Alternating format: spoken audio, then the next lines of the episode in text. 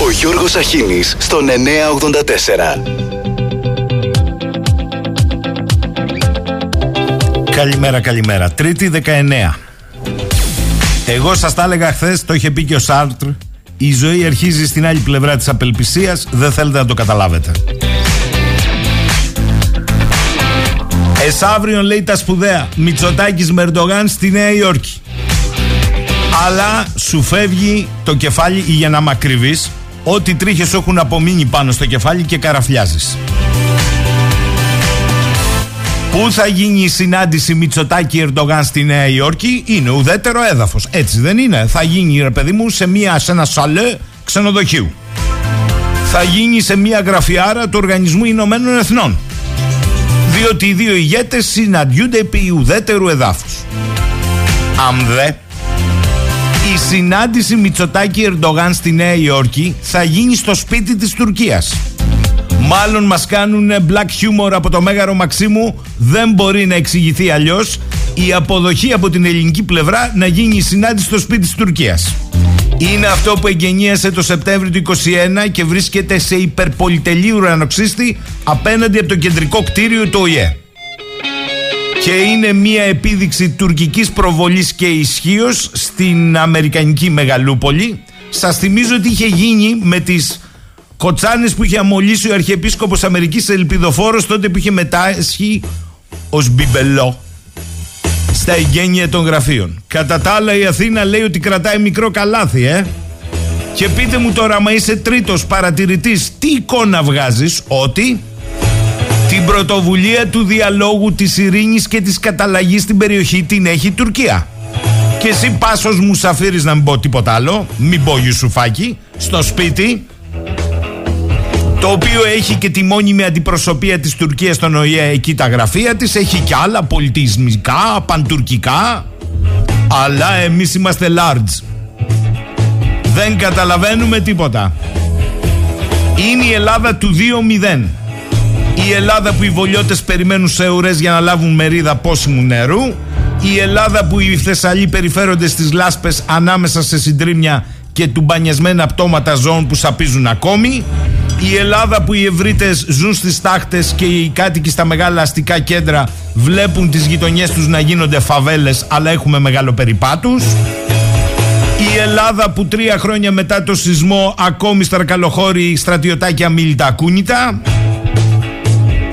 η Ελλάδα που ο αρχηγός του στρατεύματος όταν συναντά μάνα τραυματία που του στείλαν λες και πηγαίναν σχολική εκδρομή στη Λιβύη και του λέει πού στείλες το παιδί μου, πώς το έστειλες έτσι; Γυμνός στα γκάθια, της απαντάει κυρία μου είμαι περήφανος και αν είχα την ευκαιρία θα το ξανάκανα. Μωρέ μπράβο, δεν θα πω το λιγότερο λιγότερο ντροπή. Εκτροχιάστηκε λέει η κατάσταση και βουήξε ο διάδρομος στο νοσοκομείο. Σοβαρά. Άμα αρχηγέ τα πράσινα μπερέ πρέπει να στέκονται κλαρίνο απέναντι σε μάνες που δικαιολογημένα ρωτούν το αυτονόητο. Πώς θα στείλες γυμνά ξυπόλυτα στα αγκούρια. Να μην πω τίποτα χειδότερο. Στο ΣΥΡΙΖΑ ζούμε το δεύτερο μέρος και έχει αρχίσει να γίνεται ξεκατίνιασμα παιδιά, ηρεμήστε. Διότι ένθεν κακήθεν, παρεπιπτόντος, στο ΣΥΡΙΖΑ έχει γίνει της μοδός η έκφραση, η λέξη μάλλον, σύνθετη, μεταπολιτική. Φίλοι Σιριζέοι, βάλτε λίγο φρένο στην ε, χρήση του όρου μεταπολιτική. Θέλω να σας πω ότι ο εισαγωγέας της στην Ελλάδα ήταν ο Βαγγέλης ο Βενιζέλος ο οποίος το είπε μία, δύο, τρεις, τέσσερις, πέντε φορές έκτοτε εκ του μακρόθεν συστάδιν παρακολουθεί πριν ειδών και τα λοιπά την κατάσταση. Καλημέρα, καλημέρα. Ναι, τους έστειλαν στο στόμα του λύκου ως πρόβατα επισφαγή, απροστάτευτους, χωρίς ενδεδειγμένο εξοπλισμό, χωρίς μέτρα ασφαλείας που απαιτείται να λαμβάνονται, ειδικά σε εμπόλεμες περιοχές που δρούν ένοπλες μισθοφορικές ομάδες. Η 19 μελή ελληνική στρατιωτική αποστολή στη Λιβύη πήγαινε σε σχολική εκδρομή. Δεν πάνε να λέει το ΓΕΘΑ και τα non-paper σε μια προσπάθεια να δικαιολογήσει τα δικαιολόγητα και τώρα λέει κι άλλα. Το ρεζιλίκι είναι μεγάλο. Και είναι η πρώτη φορά που η ηγεσία έχει πει δεν γιατί γίνεται. Καλά, όλα καλά. Έχει πει ψέματα. Και μετά λέει ότι όποια μίμιε τα βγάζουν, κακώς τα βγάζουν. Σοβαρά. Μήπως δεν ήταν fake news το τι συνέβη με την έκρηξη αποθήκες πυρμαχικών στην Αγχίαλο όπου τάχα είχαν τηρηθεί όλα τα μέτρα ασφαλείας και μετά ο Χαρδαλιάς πριν γίνει υποψήφιος επήγε και μας έδειχνε απόρριτους χάρτες; Μήπως δεν είναι fake news ότι ήταν παροπλισμένα τα ελικόπτερα που τα άφησαν να κολυμπάν στη βάση Στεφανοβικίου ενώ η ΕΜΥ προειδοποιούσε μέρες πριν για τα ακραία καιρικά φαινόμενα. Την επαύριο τα παροπλισμένα Χιούι πέταγαν. Δεν είπα ακριβώς επιχειρούσαν, ψιλοεπιχειρούσαν. Αλλά θέλω να σας πω ένα πιο κρίσιμο ερώτημα. Αυτή τη στιγμή αεροπορία στρατού υφίσταται επί του πεδίου. Όχι αν πετάνε, αν επιχειρούν. Και επίσης μας φλόμωσαν στις κορδέλες επί 9 ώρες για την τραγωδία στη Λιβύη ότι τάχα μου δεν υπάρχουν νεκροί αλλά μόνο τραυματίες. Να αφήσουν λοιπόν το κομπολογάκι και να δώσουν εξηγήσεις. Βλέπετε ότι και η κυβέρνηση, που δική της είναι, όλοι, αυτή τους έχει κατσικώσει, κρατάει λέει αποστάσεις. Είναι το νέο αφήγημα. Ναι, μεν τροχαίο, αλλά δεν είμαστε και σίγουροι. Το άλλο το ανέκδοτο το ξέρετε, η ΕΕΠ λέει μετέχει στις έρευνες. Γιατί έχει δίκτυο η ΕΕΠ. Εδώ η ΜΙΤ κάνει πάρτι στην Αθήνα. Μόνο για καφέ δεν έχει πάει στα γραφεία της. Για ηρεμήστε λίγο και αφήστε τις πομφόλιγες. Δεν πείθετε κανέναν. Να δώσετε εξηγήσεις λεπτομερέστατες για τη νέα χοντρή πατάτα που όμως έχει στοιχήσει τη ζωή σε πέντε ανθρώπους και έχει τραυματίες άλλους 12. Τι τροχαίο δυστύχημα είναι αυτό. Από τους 19 ή 17 να είναι νεκροί και πολυτραυματίες και οι δύο ελαφρότερα τραυματίες σε ένα μέσο στο τουριστικό λεωφορείο δεν έχει εξήγηση. Να μην πω την άλλη την κοτσάνα που είχατε εκθρέψει περί αγνοουμένων.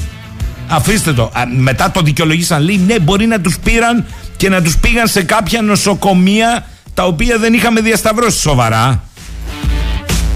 Ένστολοι πήγαν σε κάποια νοσοκομεία που δεν είχατε διασταυρώσει και ό του θαύματος όλα τα δορυφορικά τηλέφωνα που τους είχατε προμηθεύσει γιατί τα κινητά λέει δεν έπιαναν οι Λίβοι βέβαια μιλούσαν εκεί άμα δείτε τα πλάνα και τις, ε, τα βίντεο τα τραβάγαν με τα κινητά. Τέλος πάντων να πούμε ότι το δίκτυο στιγμιαίως την ώρα του τροχαίου έπεσε.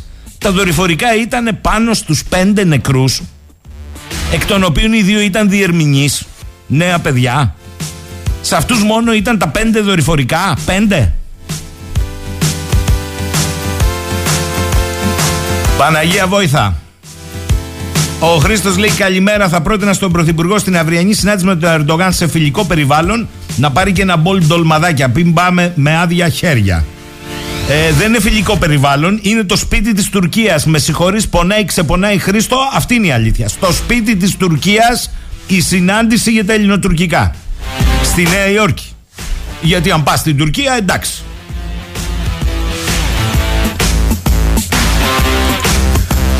Ο Σπύρος μου λέει καλημέρα. Ο Μπέος γιατί έκραζε τα κανάλια το φλόρο, γιατί δεν τον βόηθησε στις πλημμύρες και χάνει ψηφαλάκια. Γι' αυτό το λόγο, Σπύρο. Και μέσα σε όλα φυσικά για να μην ξεχνιόμαστε έχουμε και αυτή την ιστορία ε, που συζητιέται πολύ στον κόσμο ε, κάποιοι το έχουν περάσει στον Τούκο αλλά παιδιά συζητιέται πάρα πολύ είναι αυτή η πορεία προς την υποχρεωτική ασφάλιση κινητών ακινήτων και ό,τι γενικώς αναπνέει από σεισμούς, λοιμούς, καταποντισμούς και πυρκαγιές. Είναι αυτό που λέμε η ατομική ευθύνη. Θα το ασφαλίσεις διότι μόνο έτσι υπάρχει μια ελπίδα να το σώσεις διαφορετικά από εμά δεν θα έχει αποζημιώσεις. Είναι απλό πράγμα. Τώρα πώς θα μπορούν οι ασφαλιστικές Θυμάστε την περίοδο της κατάρρευσης Lehman Brothers Πώς ξεκίνησαν όλα; Από τη φούσκα ε, Στα ασφαλιστήρια Των δανείων. Μάλιστα. Στην Ελλάδα υποθέσουμε ότι χτύπα ξύλο, χτύπα ξύλο Πλημμυρίζει η Πελοπόννησος.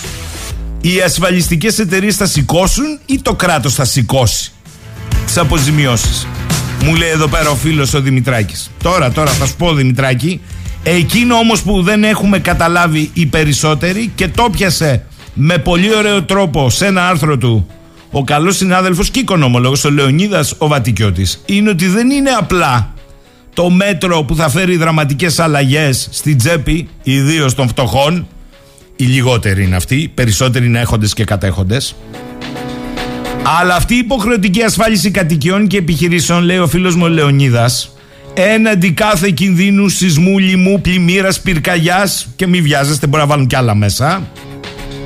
Θα έχει δραματικές αλλαγές σε πολλά επίπεδα. Μιλάμε για τεράστια μετακίνηση πόρων, πολλά δις από τα νοικοκυριά και τις επιχειρήσεις προς το χρηματοπιστωτικό σύστημα και όχι μόνο. Θέλω να σας θυμίσω ότι ο Ένφια μπήκε λόγω της εκτάκτου καταστάσεως, δηλαδή τα είχαν φάει και έπρεπε να τα πληρώσουμε εμείς. Γιατί ξεχνιόμαστε, λες και δεν περάσαμε από τα μνημόνια. Είναι του Noah's Better, πώς το λένε, μια ευτυχισμένη χώρα είμαστε. Μας κουνάνε και τη δαχτύλα ότι εδώ προσέξτε τώρα γιατί θα καταρρεύσει η οικονομία την οποία καταραίουν οι ίδιοι πάντα. Μπήκε και δεν ξαναβγήκε. Λοιπόν, θα ξεκινήσω με αυτό σήμερα, ε, το καταλάβατε. Και θα καλημερίσω στη συχνότητα το Λεωνίδα το Βατικιώτη. Ομολογώ ότι είδα μία προσέγγιση, άντε να το πω της μοδός, όπως έχει γίνει η φράση του Βαγγέλη του Βενιζέλου με τα πολιτική από του Σιριζέους έχει γίνει must. Η άλλη must φράση είναι ολιστική. Μια ολιστική προσέγγιση. Λεωνίδα, καλημέρα. Καλημέρα, Γιώργο. Λοιπόν, για πες μας, γιατί... Ε, εδώ, εδώ πρέπει καταρχήν να βγάλουμε το καπέλο μας στην κυβέρνηση και να ομολογήσουμε ότι το μεθόδευσε μία χαρά. Ε, μάνα εξ ουρανού αποδείχθηκε η πλημμύρα αυτή, η καταστροφική αυτή η πρωτοφανής πλημμύρα στη Θεσσαλία. Ε, λειτουργήσε και σαν θεραπεία σοκ. Ε, γιατί ακριβώς τη στιγμή που όλο το Πανελλήνιο έβλεπε με ανοιχτά μάτια μια τεράστια καταστροφή να γίνεται, έρχεται η κυβέρνηση και λέει δεν μπορεί να καλύψει το ελληνικό δημόσιο τέτοιες ζημιές, ε, πρέπει να στραφείτε στον ιδιωτικό τομέα. Εδώ καταρχήν πρέπει να ε, ομολογήσουμε ότι υπάρχει μια κοροϊδία ε, δεν μπορεί η κυβέρνηση, το ελληνικό δημόσιο, το ελληνικό κράτος να καλύψει τη ζημιά και θα πάμε στον ιδιωτικό τομέα να την καλύψει. Ε, αυτό υπονοεί ότι ο ιδιωτικός τομέας είναι κάτι σαν φιλόπτωχο ταμείο, σαν ένα φιλανθρωπικό οργανισμό που θα έρθει την κρίσιμη στιγμή να βάλει βαθιά το χέρι στην τσέπη και είτε χάθηκαν ε, mm είτε χάθηκε φυτικό κεφάλαιο, είτε ζωικό κεφάλαιο, είτε σπίτια, είτε μηχανήματα, θα πει ορίστε πάρτε τα λεφτά τα οποία σας χρειάζονται. Πρέπει καταρχήν να πούμε πριν περάσουμε στη δική μας τη συζήτηση στα καθημάς ότι, αυτή, ότι ε, είμαστε γενικά σε παγκόσμιο επίπεδο ενώπιον μιας ε, πολύ δραματικής κατάστασης όλες οι ασφαλιστικές εταιρείες του κόσμου το, τα, τα τελευταία ένα-δύο χρόνια βγάζουν εκθέσεις τη μία μετά την άλλη που ενημερώνουν ότι έχουν υποστεί πολύ μεγάλες ζημιές λόγω της κλιματικής κρίσης και λόγω των ζημιών που αποδίδονται στην κλιματική κρίση για να είμαστε πιο ακριβείς. Γιώργο γιατί εδώ καταλαβαίνεις ότι όταν έχουμε τεράστιες καθυστερήσεις εκ μέρους των κυβερνήσεων, των περιφερειών και των δήμων να πραγματοποιήσουν έργα, δεν μας φταίει η κλιματική κρίση, μας φταίει η λιτότητα. Παρ' όλα αυτά λοιπόν οι ασφαλιστικές εταιρείες προειδοποιούν και έφτασαν στις Ηνωμένες Πολιτείες πριν από λίγες εβδομάδες οι μεγαλύτερες ασφαλιστικές εταιρείες των Ηνωμένων Πολιτειών και εδώ μιλάμε για κολοσσούς που χειρίζονται εκατοντάδες δισεκατομμύρια μπορεί και τρισεκατομμύρια να πούν ότι σταματάω να καλύπτω ε, ασφαλισμένους για ζημιές που προέρχονται από την κλιματική αλλαγή. Είτε πρόκειται για ε, πλημμύρες είτε πρόκειται για φωτιές. Και εδώ λοιπόν υπάρχει μια πολύ μεγάλη αντίφαση. Από τη μια μεριά η κυβέρνηση μας λέει ε, να βάλετε το χέρι στην τσέπη και να πάτε να σας προστατεύσει ο ιδιωτικός τομέας που στην Ελλάδα αυτή η διαδικασία ακόμα είναι στα σπάργανα, έτσι. Α, σου, έχω, σου έχω απάντηση εδώ, θα σε προλάβω εγώ. Επειδή λοιπόν, τα ελληνικά, να το πω έτσι, φόντ ασφαλιστικά, δεν μπορούν να το σηκώσουν, θα έρθουν οι μεγαλοάρπαγες απ' έξω και θα γίνουν οι dealers οι Έλληνες. Απλό πράγμα. Ακριβώς. Και, και, και, μέχρι τότε όμως τι θα έχει συμβεί; Μέχρι τότε αυτό που θα έχει συμβεί το πρώτο και σημαντικότερο θα είναι ότι το κράτος δεν θα δίνει λόγο για τις καθυστερήσεις που ε, ε, πραγματοποιεί στην υλοποίηση αντιπλημμυρικών έργων. Εάν ε, γίνει, εάν αναχθεί σε θέμα ατομικής ευθύνης η προστασία του σπιτιού, ναι. τότε ε, κανείς δεν πρόκειται να δώσει λόγο γιατί, για παράδειγμα, κατασκευάστηκε αντιλιοστάσιο αξίας 7,5 εκατομμυρίων στο Θεσσαλικό κάμπο που δεν λειτουργήσε επειδή δεν είχε προβλεφθεί να έχει γεννήτρια. Κανείς δεν πρόκειται να δώσει λόγο γιατί από το 1987 ακόμα είχαν σχεδιαστεί φράγματα για τη διαχείριση πιθανής πλημμύρας στο Θεσσαλικό κάμπο τα οποία ουδέποτε κατασκευάστηκαν. Ουδές δεν πρόκειται να δώσει λόγο γιατί η κυβέρνηση μόλις στις 31 Αυγούστου έβγαλε από το Ταμείο Ανάκαμψης και Ανθεκτικότητας κονδύλια τα οποία προόριζε για αντιπλημμυρικά έργα, για τέσσερα αντιπλημμυρικά έργα μάλιστα, εκ των οποίων το ένα ήταν και στο Λασίθι, mm. αξίας 110 εκατομμυρίων και έστρεψε τα κονδύλια αλλού. Ε, αυτά λοιπόν δεν πρόκειται ποτέ να απολογηθεί η κυβέρνηση γιατί θα πει ε, παιδιά ασφαλίσατε το σπίτι, δεν το ασφαλίσατε. Μην ζητάτε λοιπόν τις ευθύνες σε μένα. Άρα οι υποδομές μας λες δημόσιου χαρακτήρα που θα πρέπει να γίνουν φράγματα, αντιλιοστάσια, οτιδήποτε τέλος πάντων καθαρισμοί θα είναι δευτερευούσει έως αδιάφορης σημασίας για την εκάστοτε κυβέρνηση, διότι και κύριε εδώ. Λεωνίδα, το ασφάλισες; Ωραία, θα τα πάρεις. Το πώς θα τα πάρεις είναι άλλο θέμα. Δεν τα ασφάλισες, ναι. ας πρόσεχες. Και εδώ πρέπει να πούμε Γιώργο ότι υπάρχει μια τρομερή ε, υστέρηση στη δημόσια συζήτηση. Το θέμα που έπρεπε να απασχολεί τη δημόσια συζήτηση αυτή τη στιγμή είναι το εξής. Ότι είμαστε ενώπιον ακραίων καιρικών φαινομένων, βροχοπτώσεις, καύσονες οι οποίοι προκαλούν, εξελίσσονται σε συνέχεια σε πυρκαγιές. ποια είναι η κατάσταση των δημόσιων υποδομών και ποια έπρεπε να είναι. Ε, εδώ κανείς δεν συζητάει αυτό το γεγονός δηλαδή πως χρειάζονται έναν ανασχεδιασμό οι δημόσιες υποδομές. Σωστό, γιατί ε, και σήμερα με συγχωρείς θα σου κάνω μία μπικτή. Ωραία, ε, πολύ ωραία να Θα σου πει κάποιος όμως, γιατί σήμερα δηλαδή που δίνει κάποιες αποζημιώσεις, λέμε τώρα, προχωράει τα έργα. Ούτε αυτό κάνει. Ακριβώς. Και, και αυτό φάνηκε με τον Ιαννό. Ε, τρία χρόνια πριν είχε γίνει ένα πολύ μικρότερο σε έκταση και ένταση φαινόμενο ανάλογο του σημερινού του Δανιήλ στην ε, Θεσσαλία, στην Καρδίτσα ο mm Ιαννός. Και δεν έγινε τίποτε, δεν έγινε το παραμικρό ε, από τότε μέχρι σήμερα Γιώργο. Άρα... Όμως, όμως ναι, ξέρεις, πρέπει να συμφωνήσουμε ότι εδώ χρειάζεται να γίνει μια δημόσια συζήτηση και ε, αυτή τη στιγμή συνεχίζονται να σπαταλώνται εκατομμύρια αν όχι δισεκατομμύρια σε έργα και σε κατευθύνσεις οι οποίες δεν βοηθούν στην προσαρμογή στην κλιματική αλλαγή. Να σου πω το πιο ακραίο. Στρώνεται αυτή η, η πανεπιστημίου τόσους μήνες, τόσα χρόνια, στρώνεται και ξαναστρώνεται. Και αυτό που βλέπουμε είναι να χρησιμοποιούν υλικά, πλάκες δηλαδή, που δεν έχουν απορροφητική ικανότητα. Δεν είναι δυνατόν να βλέπεις σε πρωτεύουσες, σε πόλεις της Ευρώπης να έχουν αφαιρέσει εντελώς τις πλάκες και να έχουν αμοχάλικο μόνο και μόνο για να υπάρχει απορροφητικότητα και να μην συσσωρεύονται τα νερά, να γίνονται ποτάμια και να προκαλούν καταστροφές και στην Ελλάδα ακόμα και εν έτη 2023 να στρώνουμε πλάκες σαν να μην συμβαίνει τίποτε. Εδώ καταλαβαίνουμε ότι η συζήτηση για την κλιματική αλλαγή εκ μέρους της κυβέρνησης γίνεται μόνο και μόνο χρησιμοποιείται για να καλύψει τις δικές της ανεπάρκειες το χρησιμοποιεί ανάλωσης δηλαδή αυτό το φαινόμενο προκειμένου να καλυφθεί και να μην ε, δείξει ότι κάνει κάτι ουσιαστικό και τότε που πρέπει να γίνει κάτι ουσιαστικό από τον έλεγχο των δημόσιων υποδομών ε, μέχρι τον ανασχεδιασμό τους. Και εδώ υπάρχει επίσης ακόμα μια στρέβλωση. Συνήθως ε, αυτό το οποίο όλοι επικαλούνται είναι φαραωνικά έργα τα οποία θα στοιχήσουν εκατομμύρια και δισεκατομμύρια. Αν είναι δυνατόν. Ε, δεν έχουν καθαριστεί τα φράγματα ε, από τις ε, προσχώσεις, από τα φερτά υλικά. Ας ξεκινήσουν από τα πάρα πολύ απλά. Κανένας δεν κάνει τίποτα. κάθε φορά ε, ξεκινάει η συζήτηση από το μηδέν όταν γίνεται ένα πλημμυρικό φαινόμενο και βρισκόμαστε πάλι εμείς σε χειρότερη μοίρα όπως θα γίνει αυτή τη στιγμή με την εξαγγελία που έκανε ο Πρωθυπουργός από την έκθεση της Θεσσαλονίκης ότι θα, θα γίνει υποχρεωτική για τις μεσαίες και μεγάλες επιχειρήσεις η, η, η, ασφάλιση των, των ακινήτων. Υπάρχει ένα... είχαμε, είχαμε λοιπόν πάντως πρέπει να ομολογήσουμε και μια εξαγγελία η οποία αφορούσε τις ασφαλιστικές εταιρείες.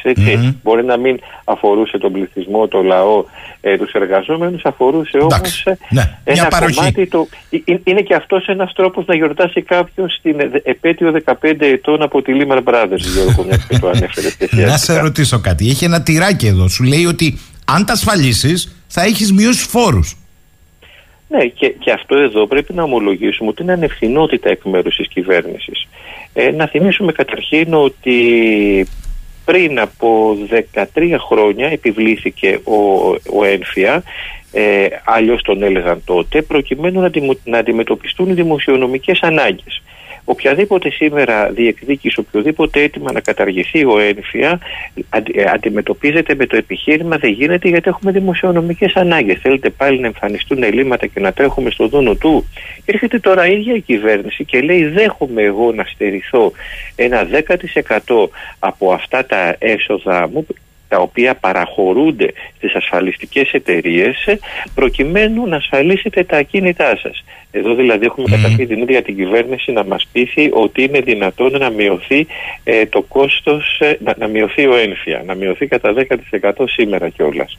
Κατά δεύτερον, αυτό που κάνει η κυβέρνηση είναι να, να στερεί τα δημόσια έσοδα ε, από ένα μεγάλο μέρος τους, το οποίο κάλλιστα θα μπορούσε να το είχε αφήσει στις τσέπες των πολιτών, προκειμένου να ανταπεξέλθουν σε αυτή τη δύσκολη οικονομική κατάσταση. Και εδώ βέβαια αυτό το οποίο διακρίνουμε είναι μια μεροληψία προς όφελος του ιδιωτικού τομέα και μάλιστα των ασφαλιστικών εταιριών οι οποίες στις περισσότερες περιπτώσεις είναι θηγατρικές μεγάλων τραπεζών και οι οποίες μάλιστα μεγάλες τράπεζες θα αντιμετωπίσουν πρόβλημα, θα έχουν ζημιές από αυτές τις καταστροφές. Και έρχεται τώρα η κυβέρνηση και λέει ότι εγώ θα σας καλύψω ένα μέρος από τις ζημιές βοηθώντας τον ασφαλιστικό σας κλάδο να αυξήσει τον κύκλο εργασιών του και τα έσοδά του ε, και αυτό φυσικά θα είναι σε βάρος των πολιτών. Εδώ πρέπει να πούμε Γιώργο πάλι να κάνουμε και ακόμα μια γενίκευση.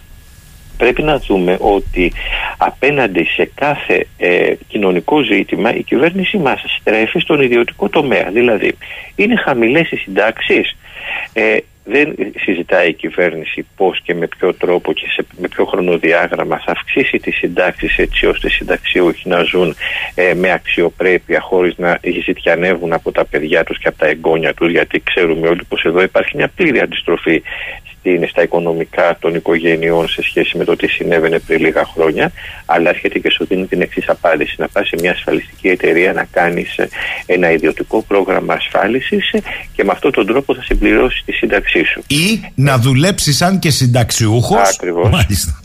με μικρότερο πέναλτι. Και, και, Ακριβώς και, και μια ακόμα πλευρά. Ε, ξεφτιλίζει συνεχώς η κυβέρνηση το δημόσιο σύστημα υγείας ε, χωρίς προσωπικό τα νοσοκομεία, χωρίς υλικά για να κλείσει ένα απλό ραντεβού ε, σου σε στέλνουν μετά από δύο, τρεις και τέσσερις μήνες όταν πια δεν το χρειάζεσαι δηλαδή και τι σου λέει η κυβέρνηση έμεσα πλησαφώς πήγαινε κάνει ένα ιδιωτικό πρόγραμμα ασφάλισης ε, για να έχεις το νοσοκομείο και τους γιατρούς που χρειάζεσαι.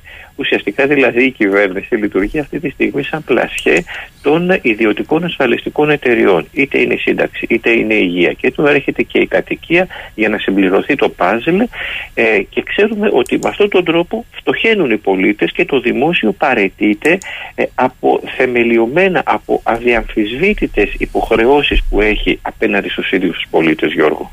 Λοιπόν, κλείνω με τρία ερωτήματα ε, και τοποθετήσεις ακροατών προς εσένα. Λέει καλημέρα ο Θάνος. Μα υπάρχει μεγαλύτερη απάτη από το φόρο στο μισθό, φόρο στα προϊόντα που αγοράζουμε και φόρο όσα έχουμε ήδη αγοράσει, λέει ο ένας. Ο δεύτερος. Για ρωτήστε, λέει τον εξαιρετικό κύριο, ο Σπύρος το λέει αυτό, ο Βατικιώτη. Και αν οι ασφαλιστικές για να μην πληρώνουν αρχίσουν τις αγωγές στο κράτος για αποζημιώσεις γιατί δεν κάνει τα απαραίτητα έργα, εμείς θα είμαστε στο περίπου, ναι. Και τέλος, ο Νίκος, για να δούμε λέει και το δάσος, κύριε Βατικιώτη. Μήπως τελικά οδεύουμε με φρενήρι ρυθμούς προ αμερικανοποίηση της χώρας, αλλά όπως πάντα αντιγράφοντας μόνο τα κακά. Γιατί η μετάθεση του προβλήματος από το κράτος στον πολίτη είναι χαρακτηριστικό του άκρα του φιλελευθερισμού που έχει ως μήτρα τις ΗΠΑ. Ακριβώς. Αμερικανοποίηση και φιλελευθεροποίηση όχι μόνο στην πολιτική με τις εξελίξεις στο ΣΥΡΙΖΑ αλλά ακόμα και στην οικονομία με ό,τι αφορά τις εξελίξεις ε, στη δημόσια προστασία, στις υποδομές, στην ασφάλιση των κατοικιών Γιώργου. Άρα μας λες ότι με το μέτρο αυτό θα πάμε σε νέα βίαιη αναδιανομή και πλούτου και μιζέριας. Ακριβώς, γιατί καταρχήν ας πάρουμε υπόψη μας ότι αυτή τη στιγμή ε, ε, μια ασφάλιση σπιτιού, το λέει η κυβέρνηση έτσι, λες και ε, τα, το κόστος της ασφάλισης του σπιτιού ε, αντιπροσωπεύει αυτό το 0,0% που αντιπροσωπεύει για τους υπουργούς που παίρνουν 8 και 10 χιλιάρικα το μήνα. Ε, ε, μια ασφάλιση του σπιτιού στοιχίζει περίπου ένα ενίκιο ένα ενίκιο στοιχίζει τον χρόνο τον ασφαλή στο σπίτι σου. Φυσικά αυτό έχει, όπως όλοι μπορούμε να καταλάβουμε, ε, μια άπειρη κλίμακα, έτσι. Ε, η ουσία όμως είναι ότι πρόκειται για χρήματα τα οποία δεν υπάρχουν αυτή τη στιγμή. Ε, όλοι οι πολίτες βρίσκονται ενώπιον μιας τρομερής ακρίβειας. Ε, οι αυξήσεις οι οποίες αναγγέλλονται στους βασικούς μισθούς και όχι στους μεγαλύτερους μισθούς ε, υπολείπονται σταθερά τον, ε, τον, του, του πληθωρισμού ε, μόνο για πέρυσι ο ΣΑ ε, και όχι κάποια, κάποιος οργανισμός που μπορεί να κατηγορηθεί για αριστερή παρέκκληση. Ανακοίνωσε ότι στην Ελλάδα έχουμε, είχαμε μείον 8% ε, μεταβολή στους πραγματικούς μισθούς. Έπεσαν οι πραγματικοί μισθοί την ίδια ώρα που η κυβέρνηση διατυμπάνιζε δεξιά και αριστερά ότι έδωσε αυξήσεις. Ε, και θα έρθει λοιπόν επάνω σε αυτή την πραγματικότητα να προσθεθεί και ένα επιπλέον κόστος το οποίο είναι αχρίαστο το οποίο θα επιτρέψει στο δημόσιο να ε, αποσυρθεί από βασικές του υποχρεώσεις και να μην λογοδοτεί ποτέ και σε κανέναν Γιώργο. Λεωνίδας Βατικιώτης για να καταλάβετε πίσω από τους τίτλους βαθύτερα πως αρχίζουν και μετασχηματίζονται και άλλα επί τα χείρο. Λεωνίδα, σε ευχαριστώ πολύ. Καλή σου ημέρα από το Ηράκλειο. Εδώ είμαστε. Ο φίλος ο Γιώργο λέει: Καλημέρα, πάμε καλά. Τι πάει να συζητήσει ο Μητσοτάκης χωρίς θέση ΠΣΑΟ, θα συζητηθούν μήπως και οι δολιοφθορές της ΜΙΤ στη Νέα Υόρκη. Να φανταστώ πως οι έξυπνοι του συστήματος θα μιλήσουν και για παραγωγικό διάλογο. Επίσης, λέει, υποχρεωτική ασφάλιση περιουσίας, εγγύηση για το δεν θα έχετε τίποτα και θα είστε και ευγνώμονες, είναι αντιμετώπιση φυλάρχου Ζουλού σε πρακτικό πρόβλημα. Τελείως ξένο προς τα στάνταρ της Ευρώπης. Δεν πάμε να συζητήσουμε απλώς. Πάμε στο σπίτι της Τουρκίας στη Νέα Υόρκη να συζητήσουμε. Ο Αλέξανδρος λέει στη φωτιά στο μάτι. Όσο βλέπαμε Τσίπρα δεν υπήρχαν καμένοι άνθρωποι. Μετά πάρε να Όσο μίλαγε ο Κούλης στη ΔΕΘ ήταν ψιλοτρακάρισμα με κάτι στραμπουλίγματα. Μετά αίμα. Ίδια σκατά και πώς κατά εδώ ήρθαμε πάμε να φύγουμε. Μάλιστα. Επί του πιεστηρίου ο κύριος Παπάς ανακοίνωσε τη στήριξη στο δεύτερο γύρο λέει του Στέφανου Κασελάκη. Οποία έκπληξη, ε.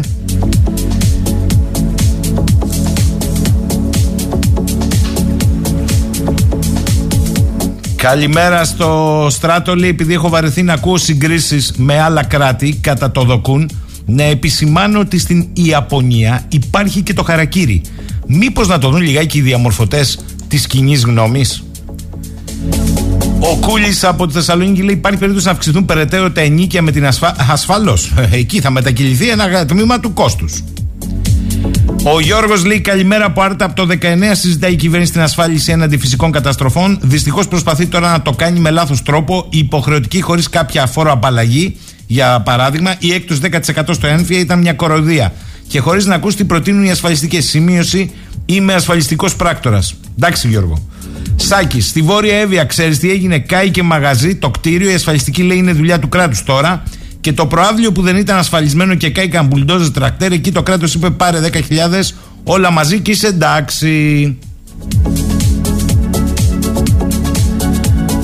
Και πού στα ακόμη παιδιά; Θα δούμε πολλά, πάρα πολλά σαν και αυτά που βλέπουμε να συμβαίνουν αυτές τις ημέρες και αυτό το καλοκαίρι είναι εξόχως αποκαλυπτικό μου λέει εδώ πέρα ο φίλος ο Δημήτρης ήθελα να ξέρα λέει με τέτοιο εξευτελισμό όχι στο προσωπικό των ενόπλων δυνάμεων, αλλά στην εικόνα των ενόπλων δυνάμεων.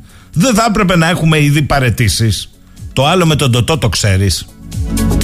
Εδώ κάναμε βάση υποβρύχιων ελικοπτέρων η πρώτη στον κόσμο το Στεφανοβίκιο. Και το ερώτημα είναι εδώ που έχει φτάσει το πράγμα επειδή ακούω μερικούς και όταν υπάρχουν δημοσιογράφοι γιατί υπάρχουν και αυτοί που σέβονται τον κόσμο και προσπαθούν, γιατί με λεφτά του κόσμου γίνεται, με, με την περιουσία του ελληνικού λαού είναι αυτά, να πούν μερικά πράγματα, τους κατακεραυνώνουν. Λοιπόν, εγώ θα θέσω το ερώτημα, υφίσταται πρακτικός η αεροπορία στρατού αυτή τη στιγμή; Και δεν εννοώ πτυτικά, αλλά επιχειρησιακά. Διότι αν μου πούν ότι τα καθάρισαν λίγο και τα πετάνε, εντάξει, επιχειρούν. Μήπως δεν ήταν μόνο τα Huey τα οποία οι Ρίστον παρόδο την επαύριο πετούσαν και επιχειρούσαν στο πήλιο αυτά τα παροπλισμένα. Γιατί έχουμε ξαναπεί, Στεφανοβίκιο δεν είναι παρκάρισμα παροπλισμένων. Λοιπόν, αλλά λέω και για τα άλλα, τα κρίσιμα. Είμαστε σίγουροι είναι όλα εντάξει; Και είναι μόνο το ένα της φωτογραφίας ή είναι 2, 3, 4, 5, 6, μπορεί και 9. Λέω. Όλα αυτά έχουν μια τροχιά και η Λιβύη είναι η επιτομή. Διότι εγώ τι έχω καταλάβει, επικοινωνιακά θέλαμε μία εικόνα, βίντεο, φωτογραφίες που επιχειρούμε αλληλέγγυα και να το κάνουμε αυτό. Κάποτε στη Λιβύη ήμασταν οι προνομιακοί σύμμαχοι και φίλοι. Πάνε αυτά. Λοιπόν, εδώ τους στείλαμε, λέει κάποια σχολική εκδρομή. Αν δεν είναι σχολική εκδρομή, το πουλμανάκι του τρόμου είναι. Και θέσαμε ερωτήματα. Άλλοι πιο εξειδικευμένοι συνάδελφοι τα έχουν πει ακριβώς με τις ορολογίες που πρέπει. Εμείς τα θέσαμε απλοϊκά. Θυμίζω στο Σουδάν, όπου η εμπροστοφυλακή ήταν Βρετανή βεβαίως. Πήγαν όμως και είχαν εικόνα μέσα από το κέντρο επιχειρήσεων, το θυμάστε. Real time. Real time. Εδώ. Εδώ το έκανε ο διάολος λέει και όλα τα δορυφορικά ήταν στους συνανθρώπους μας που χάθηκαν. Σοβαρά τώρα, ε. Λοιπόν, τα όσα έχουν συμβεί στη Λιβύη, θα το πω, ο πρώτος που και δεν έχει καμία αξία το ποιος είναι πρώτος δεύτερος, έχει άλλη σημασία όμως, θα καταλάβετε γιατί.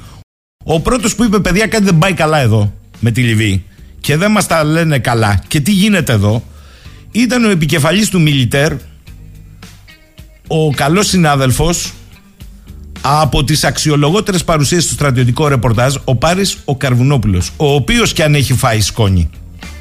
Γιατί δεν είναι ήσυχο παιδί. Θα τα πω ακριβώς όπως είναι σήμερα γιατί έχω φτάσει στο αμήν. Με τόσα που έχουν συμβεί θα έπρεπε κάποια κλάρα να έχει πάρει δρόμο. Δυστυχώς κανείς δεν κοκκινίζει. Δυστυχώς. Και όχι μόνο δεν κοκκινίζει αλλά κουνάνε και τη δαχτύλα σε δημοσιογράφους που κάνουν τη δουλειά τους. Και ο Πάρης είναι ένας εξ αυτών. Ο Πάρης έφερε λοιπόν στην επιφάνεια τι λέγαν τα λιβικά μέσα ενημέρωσης, τα ευρωπαϊκά μέσα ενημέρωσης, τι φωτογραφικό και βιντεοσκοπικό υλικό υπήρχε. Όλοι μιλάγαν για νεκρούς και εμείς επί 7 ώρες είχαμε το ΓΕΘΑ να μας δουλεύει ψηλό γαζί για ψηλοτραυματίες και δεν τρέχει τίποτα. Καλημέρα Πάρη. Καλημέρα, καλημέρα Γιώργο. Λοιπόν, αυτό το θέατρο του παραλόγου, ιδίως αυτό το καλοκαίρι, είναι στο αποκορύφωμά του νομίζω πια και δυστυχώς με τραγικές συνέπειες και για τις ένοπλες δυνάμεις. Ναι, είναι πολλά τα γεγονότα, μια και ε, ανέφερε, γιατί δεν υπάρχει καμία παρέτηση και επειδή εδώ στην Ελλάδα ε, έχουμε το χούι να ξεχνάμε γρήγορα. Εδώ δεν είχαμε παρέτηση όταν αποκαλύφθηκε ότι η Εθνική Υπηρεσία Πληροφοριών παρακολουθούσε τον αρχηγό. Ε, είναι, ε, περιμένεις ότι θα παρέτησει τώρα κάποιος. Δίκαιο έχεις που το ρωτάς, αυτή είναι η λογική, αλλά δεν νομίζω ότι θα έχουμε καμία παρέτηση εκτός αν ζητηθεί. Ούτε αυτό το βλέπω. Τώρα, σε ό,τι αφορά τη Λιβύη, νομίζω πρέπει να ξεκινήσουμε ε, από τα γεγονότα πριν ξεκινήσει η επιχείρηση. Οι πληροφορίες λένε ότι θέλαμε, όπως είπες, να δείξουμε ότι έχουμε μια παρουσία εκεί. Ε, ζητήθηκε αρχικά από το ΕΚΑΒ, λένε οι πληροφορίες, να φτιάξει μια αποστολή. Το ΕΚΑΒ βέβαια απάντησε ότι δεν μπορεί ε, σε αυτή την περιοχή με τις συνθήκες που χρειάζονται να αναλάβει τέτοια αποστολή και τελικά καταλήξαμε στο σένοπλε δυνάμει. Ε, είναι νομίζω προφανές ότι η επιχείρηση σχεδιάστηκε πάρα πολύ πρόχειρα.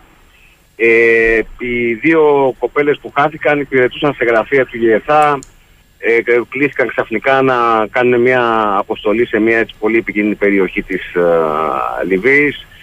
Ε, οι φωτογραφίσεις πριν από την απογείωση των αεροσκαφών, τις οποίες μάλιστα έβγαλε και στα μέσα κοινωνικής δικτύωσης ο, ο ίδιος ο αρχηγός ΓΕΘΑ, προκάλεσαν έτσι απορία σε όσους έχουν έμεση ή άμεση σχέση με τις ενόπλες δυνάμεις. Και φτάσαμε στην uh, Λιβύη όπου διαπιστώσαμε δυστυχώς με δραματικό τρόπο εκ των υστέρων ότι ο σχεδιασμός που έβλεπε να μπει όλη η αποστολή σε ένα λεωφορείο της κακιάς ώρας ε, είχαμε εμπιστευτεί την ασφάλεια της πορείας του λεωφορείου σε δυνάμεις της ε, περιοχής, δηλαδή από την πληροφορία υπήρχε ένα αυτοκίνητο μπροστά και ένα πίσω, αλλά από δυνάμεις ε, της ε, Λιβύης, όχι δικές μας. Και το λέω αυτό γιατί ε, άνθρωποι των ειδικών δυνάμεων λένε ότι αυτό ήταν απαράδεκτο. Θα έπρεπε να απαιτήσουμε εμείς με δικά μας οχήματα, τα οποία θα είχαμε εξασφαλίσει να υπάρχουν βέβαια ε, στο αεροδρόμιο, να αναλάβουμε την ασφάλεια της ε, πορείας του, του λεωφορείου. Τι έγινε τώρα με αυτό το λεωφορείο; Μισό λεπτό, μισό λεπτό, πάρει, ναι. μισό λεπτό, μισό λεπτό. Αυτό ότι υπήρχε στοιχειοδός μία ασφάλεια λιβικών δυνάμεων, τώρα ο Θεός και η μάνα του, αλλά τέλος πάντων, μπρος πίσω. Είναι... ατάκτον, ναι, ναι, ναι. Είναι καταδήλωση όμως των Λιβύων. Και εμείς ναι, την ναι, έχουμε ναι, αποδεχτεί. Απόδειξη δεν υπάρχει. Έτσι. Όχι, απόδειξη δεν υπάρχει και προσπαθούν να δικαιολογήσουν το γεγονός ότι το μπροστινό όχημα είχε φύγει πολύ μπροστά και έτσι μπήκε το τσίπ ανάμεσα και έπεσε πάνω στο, στο δικό μας λεωφορείο. Δεν, δεν υπάρχει δικαιολογία τώρα. Πας σε αυτή την περιοχή έτσι. Είναι, ε, ε, να πούμε κάτι άλλο. Το 2014 κάναμε μια πολύ μεγάλη επιχείρηση αποδηλωβισμού από τη Λιβύη. Ε, είχαμε απεγκλωβίσει 200 περίπου άτομα, οι περισσότεροι Κινέζοι, να θυμάσαι. Εδώ τους φέρα, στην λοιπόν, Κρήτη. Πριν, ναι, ναι. Μπράβο, στην Κρήτη. Πριν παραπάνω ήταν. Πάρει, συγγνώμη, παραπάνω. παραπάνω. Ναι. 3.000 ήταν. Αφού πήγε και πλοίο της γραμμής στο τέλος. Με προστασία όμως. Έχεις δίκιο, έχεις δίκιο, έχεις δίκιο. Μετά πήγε και πλοίο της γραμμής. Ε. Εγώ έμεινα στη φρεγάτα μόνο. Ε, τότε λοιπόν είχαν αξιοποιηθεί όλες οι επαφές που είχε η Ελλάδα με τη Λιβύη και έχει πολλές επαφές. Πρέπει να πούμε ότι πάρα πολύ αξιωματικοί Λίβοι, απόστρατη πλέον βέβαια, έχουν, έχουν φοιτήσεις στις στρατιωτικές σχολές τις δικές μας. Είχαμε μιλήσει λοιπόν με αυτούς τους ανθρώπους, ε, είχε ασφαλιστεί η περιοχή και όλα πήγαν μια χαρά. Δεν φαίνεται ότι έγινε τέτοια προεργασία τώρα. Με ποιον μιλήσαμε εκεί, ποιος ήταν ο συνδυασμός μας, ποιο είχε διασφαλίσει ότι αυτή η πορεία των πολλών χιλιόμετρων που είχε να κάνει το λεωφορείο θα γινόταν με ασφάλεια; Αποδείχθηκε ότι τίποτα από όλα αυτά δεν έχουν γίνει. Ε, τι χτύπησε το λεωφορείο; Ε, οι μαρτυρίες τραυματιών από εχθές και έχουν δημοσιευτεί σε διάφορες ε, ιστοσελίδες λένε ότι οι άνθρωποι ένιωσαν μια έκρηξη. Η έκρηξη μπορεί να προήλθε και από τη σύγκρουση με το μοιραίο τζιπ. Αν και εκεί υπάρχουν κάποια ερωτήματα, πώς έγινε τόσο μεγάλη έκρηξη αφού ήταν ε, ε το καύσιμο πετρέλαιο και όχι βενζίνη. Ε, εν πάση περιπτώσει υπάρχει ένα θολό τοπίο στο τι ακριβώς χτύπησε αυτό το, το, το, το, λεωφορείο και είχαμε αυτή τη δραματική εξέλιξη. Η εικόνα που βλέπουμε στις φωτογραφίες και στο βίντεο προφανώς προβληματίζει, έχει καεί όλο το λεωφορείο και προκαλεί ερωτήματα ότι τι σόι τροχαίο ήταν αυτό. Ε, δεν μπορεί να μας απαντήσει κανένας άλλος παρά το επίσημο ελληνικό κράτος είτε μέσω του ΓΕΘΑ είτε δεν ξέρω ποιας άλλης υπηρεσίας να, να, να, πάρει μια σαφή θέση γιατί δεν μπορεί να έχουμε ας πούμε ως θέση αυτό που ο κοινωνικός εκπρόσωπος θες στο Sky αν δεν κάνω λάθος ότι δεν μπορούμε ακόμα να ναι, ναι. τι συνέβη στη Λιβύη. Εντάξει δεν είναι και εικόνα σοβαρού κράτους αυτή να έχεις χάσει ανθρώπους σου και να λες ένα 24ωρο μετά ότι ε, δεν ξέρω τι έγινε. Και κυρίως σε αποστολή των ενόπλων δυνάμεων να... έχεις χάσει ανθρώπους, δεν έχεις χάσει τουρίστες, αν και τουρίστες τους έκανες και εδώ θέλω να σε ρωτήσω την εμπειρία σου. Μπαίνουν σε ένα ε, πούλμαν όλοι, ακόμη και αυτοί που είναι συνοδέοι ασφάλειας και τα δορυφορικά, τα πέντε τα έχουν όλους τυχαίως αυτοί που χάθηκαν. Όχι βέβαια τώρα, αυτά είναι, αυτά είναι αστείωτες. Ε, όταν καταλάβαμε ότι και οι άνθρωποι, οι αλεξιπτωτιστές που ήταν οι στοιχειώδεις ασφάλειας πούμε, της αποστολής, ήταν μέσα στο λεωφορείο, πραγματικά να ρωτιόμασταν τι, τι σώρη αποστολή ήταν αυτή. Μάλιστα. Και είναι δυνατόν να στηρίζεις σε ένα δορυφορικό που λένε ότι κάηκε, ας πούμε. Δηλαδή, δηλαδή το δορυφορικό το είχαν οι δύο κοπελιές, οι άτυχες, και οι μεταφραστές και κάηκε. Έλατε. Ε, υπάρχουν πολλά ερωτήματα. Πάρη, μου λέει εδώ ένας φίλος, καλημέρα στον εξαιρετικό και μαχητικό κύριο Καρβουνόπουλο. Μπορεί να μου πει, έτσι είναι τα πρωτόκολλα που ακολουθούν οι ένοπλες δυνάμεις όταν στέλνουν ανθρωπιστική βοήθεια, δεν λέω λέει, αλλά σε εμπόλεμη περιοχή. Γιατί η Λιβύη όχι είναι απλά εμπόλεμη περιοχή, ο ένας φύλαρχο εναντίον του άλλου και μήπως δεν θα έπρεπε να έχει γίνει και ένα briefing και τουλάχιστον μια τοπογραφική ενημέρωση πού πάμε, τι προβλήματα υπάρχουν. Έχει εικόνα λέει. Ε, προφανώς υπάρχουν ε, σχέδια. Ε, τώρα πόσο τηρήθηκαν αυτά τα σχέδια εκ του αποτελέσματος φαίνεται ότι δεν τηρήθηκαν. Θέλω να πιστεύω ότι ένα, μια ενημέρωση πριν πρέπει να έγινε για το Θεό. Δηλαδή, Μα συγγνώμη, υπάρχουν όλα... μαρτυρίες στα νοσοκομεία από τραυματίες που λέγανε ότι θα σας πούμε εκεί που θα πάτε τι θα κάνετε. Προσέξτε το αυτό κύριε Καρβουνόπουλε, σας μιλάω στον πληθυντικό επίτηδες. Ναι, η, ναι. μάνα, η μάνα συναντά, γιατί πάει ο αρχηγός Γεθά στο νοσοκομείο, γράφτηκε σήμερα και γίνεται το έλα Ναι, ναι, δεις, ναι. όταν του λέει που έστειλες τα παιδιά προστάτευτα; και απαντά είμαι περήφανος και αν μου δινόταν τέτοιο πάλι το ίδιο θα έκανα. Ακούτε εδώ, ακούτε. Ναι, ναι, αυτό όντως αν έχει υποθεί είναι πάρα πολύ χοντρό. Ε, γιατί δεν είπε κανένας στον κύριο Φλόρο να μην κάνει την αποστολή. Το θέμα είναι να, ότι έπρεπε να έχει κάνει σωστά τη δουλειά του και φαίνεται ότι δεν την έκανε σωστά. Ε, τώρα, σε αυτό που ανέφερες, ε, προφανώς θα, εννο, ε, θα εννοούν αν θα έμεναν στην περιοχή. Εκεί υπάρχει ένα ερώτημα για να παρέχουν και υπηρεσίες, ας πούμε, στον πληθυσμό ή αν θα άφηναν το υλικό και πού θα το άφηναν και θα, θα αποχωρούσαν. Ναι, είναι, είναι ασαφές και αυτό, έχεις δίκιο. Δηλαδή, όλη η κατάσταση νομίζω ότι έγινε. Ε, είναι, είναι λίγο ομό αυτό που θα πω, αλλά επειδή το έχουμε ζήσει και σε άλλες περιπτώσεις, νομίζω ότι έγινε για τις φωτογραφίες. Ότι είμαστε εδώ, είμαστε παντού να υποστηρίξουμε ένα σύνθημα που το ακούμε εδώ και ημέρες από τον ε, κύριο Φλόρο μέσω των μέσων κοινωνικής δικτύωσης. Αλλά πρέπει να καταλάβουμε ότι δεν αρκεί να λέμε είμαστε εδώ, είμαστε παντού. Έχει σημασία και το πώς είμαστε. Και το αναφέρω αυτό γιατί ε, θα στεναχωρήθηκαν και θα εκνευρίστηκαν πολύ, αλλά δημοσιεύουμε σήμερα ένα βίντεο στο Μιλιτέρ με το πώς πήγαν οι Τούρκοι στη Λιβύη.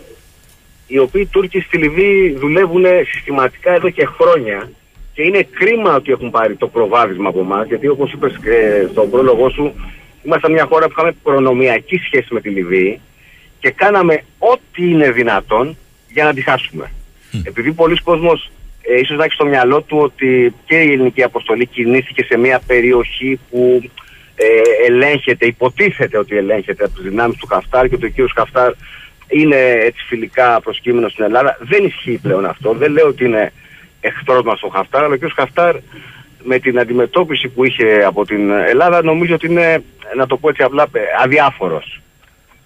Δεν είναι απέναντί μας, αλλά Ναι, δεν, ναι. Δεν, δεν έχουμε πια και τη σχέση που είχαμε. Δυστυχώς. Ε, Λοιπόν, ε, έχει σημασία και πώς πάμε εκεί που πάμε, γιατί το θέμα είναι να πάμε και να πετύχουμε. Ε, πρέπει να, να βγούμε από αυτή τη λογική ε, του να δημιουργούμε αδίκως ήρωες. Δεν θέλουμε άλλους ήρωες, θέλουμε μαχητές και θέλουμε και νικητές. Τώρα- Αυτό είναι που λείπει από την Ελλάδα. Δεν, δεν λείπουν άλλα μνημεία νεκρών. Έχεις δίκιο σε αυτό. Πες μου, σε παρακαλώ πάρα πολύ. Ρωτάει πάρα πολλοί κόσμος. Πρέπει να σου πω ότι ε, εδώ έχει πάρει το, το mail φωτιά ακούγοντά. Ε. Ρωτάει πάρα πολλοί ε, κόσμος. Αυτό είναι το ένα κομμάτι. Σχεδιασμό στο πόδι. Μάλλον ε, επικοινωνιακά για να βγουν οι φωτογραφίες Κυριακή που είχαμε και συνέντευξη τύπου στη ΔΕΘ. Αλλά είναι και το άλλο. Ναι. Η διαχείριση του κακού από εκεί και μετά. Δηλαδή, είναι δυνατόν 7-9 ώρες να περιμένεις να σε ενημερώσει πιο λιβικό καθεστώς ακριβώς και να μην έχεις εικόνα του πεδίου και όταν ή έχεις και το κρύβεις λέγοντας ότι έχω ελαφρά παρακαλώ τραυματίες και επί 7 ώρες, 9 ώρες την ακρίβεια. Να μην λες αυτό που λένε όλα τα άλλα μέσα εκτός χώρας. Δηλαδή από τη Λιβύη το μάθαμε από το Associated Press και από το. Πώς το λέγανε το άλλα ραμπίγια. Και το, το, Reut- και το Reuters. Και το Reuters. Εδώ, Το Reuters. εδώ Ε, τι δικαιολογία ε, υπάρχει; ε, Ξέρεις, μου περνάει από το μυαλό, ε, ε, ίσως να μην είναι δόκιμο, αλλά θα το πω γιατί από την πρώτη στιγμή που κατάλαβα τι έχει συμβεί, ε, ήρθε στο μυαλό μου ε, ο- όλη η ιστορία που είχε γίνει με το μάτι, θυμάσαι τότε με τους νεκρούς. Ναι, ναι. Εδώ έχουμε μια, ε, μια επανάληψη του γεγονότος, μόνο που τώρα υπάρχει μια σημαντική διαφορά. Τώρα το έχουμε και εγγράφος. Λοιπόν, ε, η, η ιστορία ξεκινάει νωρίς το απόγευμα, για να σου πω πώς το έμαθα, ό, όταν δέχτηκα ένα τηλεφώνημα από έναν αξιωματικό, ο οποίος μου είπε ότι κάτι δεν πάει καλά. Γιατί δεν πάει καλά, γιατί μας ζητάνε ε, να ετοιμάσουμε δεύτερη ομάδα ε, υγειονομικών να φύγει για κάτω. Άρα κάτι έχει γίνει. Και α- αρχίζω να ψάχνω. Η πληροφορία ήρθε από τη Λιβύη ότι υπάρχει ένα ατύχημα, ένα συμβάν, εν πάση περιπτώσει, και, και αρχίσαμε να γράφουμε. Ε, γράψαμε και εμείς στην αρχή για τραυματίες, γιατί και θέλαμε να το πιστεύουμε ότι εντάξει δεν είναι κάτι πολύ σοβαρό, Σωστό. να το περάσουμε κτλ. Ε, έχετε και ανακοίνωση του ΓΕΘΑ, λέμε εντάξει. Και μετά έρχεται το τηλεγράφημα του Reuters και επειδή έχω συνεργαστεί με το Reuters και ξέρω πόσο μεγάλη σημασία, δηλαδή σε σημείο εκνευριστικό δίνουν ε, σημασία στη διασταύρωση μιας είδησης, κατάλαβα ότι τα πράγματα είναι πάρα πάρα πάρα πολύ χειρότερα. Το, ε, δεν είναι δυνατόν λοιπόν να το έχει μάθει το Reuters και ο τυχαίος Καρβουνόπουλος στην Ελλάδα και να μην το ξέρει το ΓΕΘΑ. Εάν συμβαίνει κάτι τέτοιο, τότε τα πράγματα είναι πολύ σοβαρότερα. Συνεπώς το ξέρανε, πολλοί αναρωτιούνται και ε, από την κυβέρνηση δεν είναι καλά, είναι δυνατόν να κρύβαμε ε, νεκρούς. Δυστυχώς πρέπει να το έχουμε και αυτό στο μυαλό μας, ότι ναι, μπορεί να θεωρήσουμε ότι επικοινωνιακά να κερδίσουμε κάποιο χρόνο. Δεν, δεν βρίσκω άλλη εξήγηση.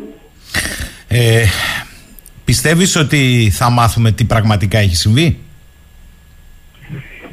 Ε, υπάρχει μια ελπίδα να μάθουμε ε, από τον κόσμο που ήταν εκεί, από τους τραυματίες και από τους α, συγγενείς οι οποίοι δικαιολογημένα οι άνθρωποι είναι εκτός εαυτού και επειδή έχουμε να κάνουμε και με αξιωματικούς ε, ε, οι οποίοι προέρχονταν από το υγειονομικό που ξέρεις, έχει μια, κάθε, όποιο κάθε σώμα έχει μια δική του κουλτούρα είναι λίγο πιο ανοιχτή ε, σε τέτοια θέματα πιθανό να μάθουμε. Δεν, δεν μπορούμε να αποκλείσουμε να έχουμε και κάποια προσφυγή στη δικαιοσύνη από κάποιους. Ε, Άλλος φίλος ρωτάει, κύριε Καρβουνόπουλε, ο Δημήτρης λέει εδώ. Καλά, πάει ο αρχηγός στα στρατιωτικά νοσοκομεία. Οι στρατιωτικοί εισαγγελείς δεν θα έπρεπε να έχουν μπει ήδη. Πάρα πολύ σωστή παρατήρηση. Πάρα πολύ σωστή παρατήρηση. Πάρα πολύ σωστή παρατήρηση. Θα, θα έπνε προφανώς και θα πρέπει να επέμβει η στρατιωτική δικαιοσύνη.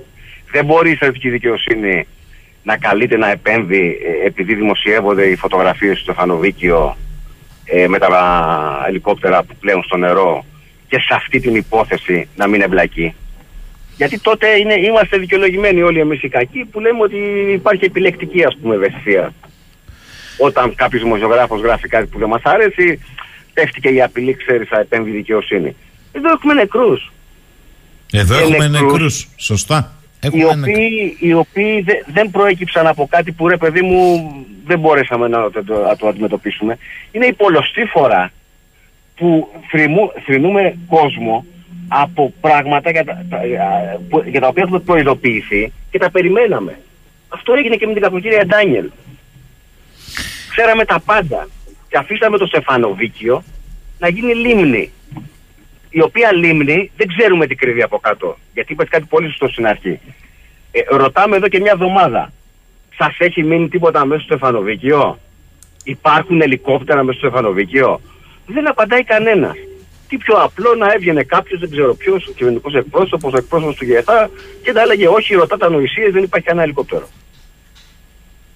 Να ρωτήσουμε λοιπόν για από εδώ, υπάρχουν ελικόπτερα; Πόσα ελικόπτερα υπάρχουν; Τι τύποι ελικοπτέρων είναι; Είναι τα χιούι, τα, τα παλιά, τα παραπλησμένα; Ή είναι απάτσι.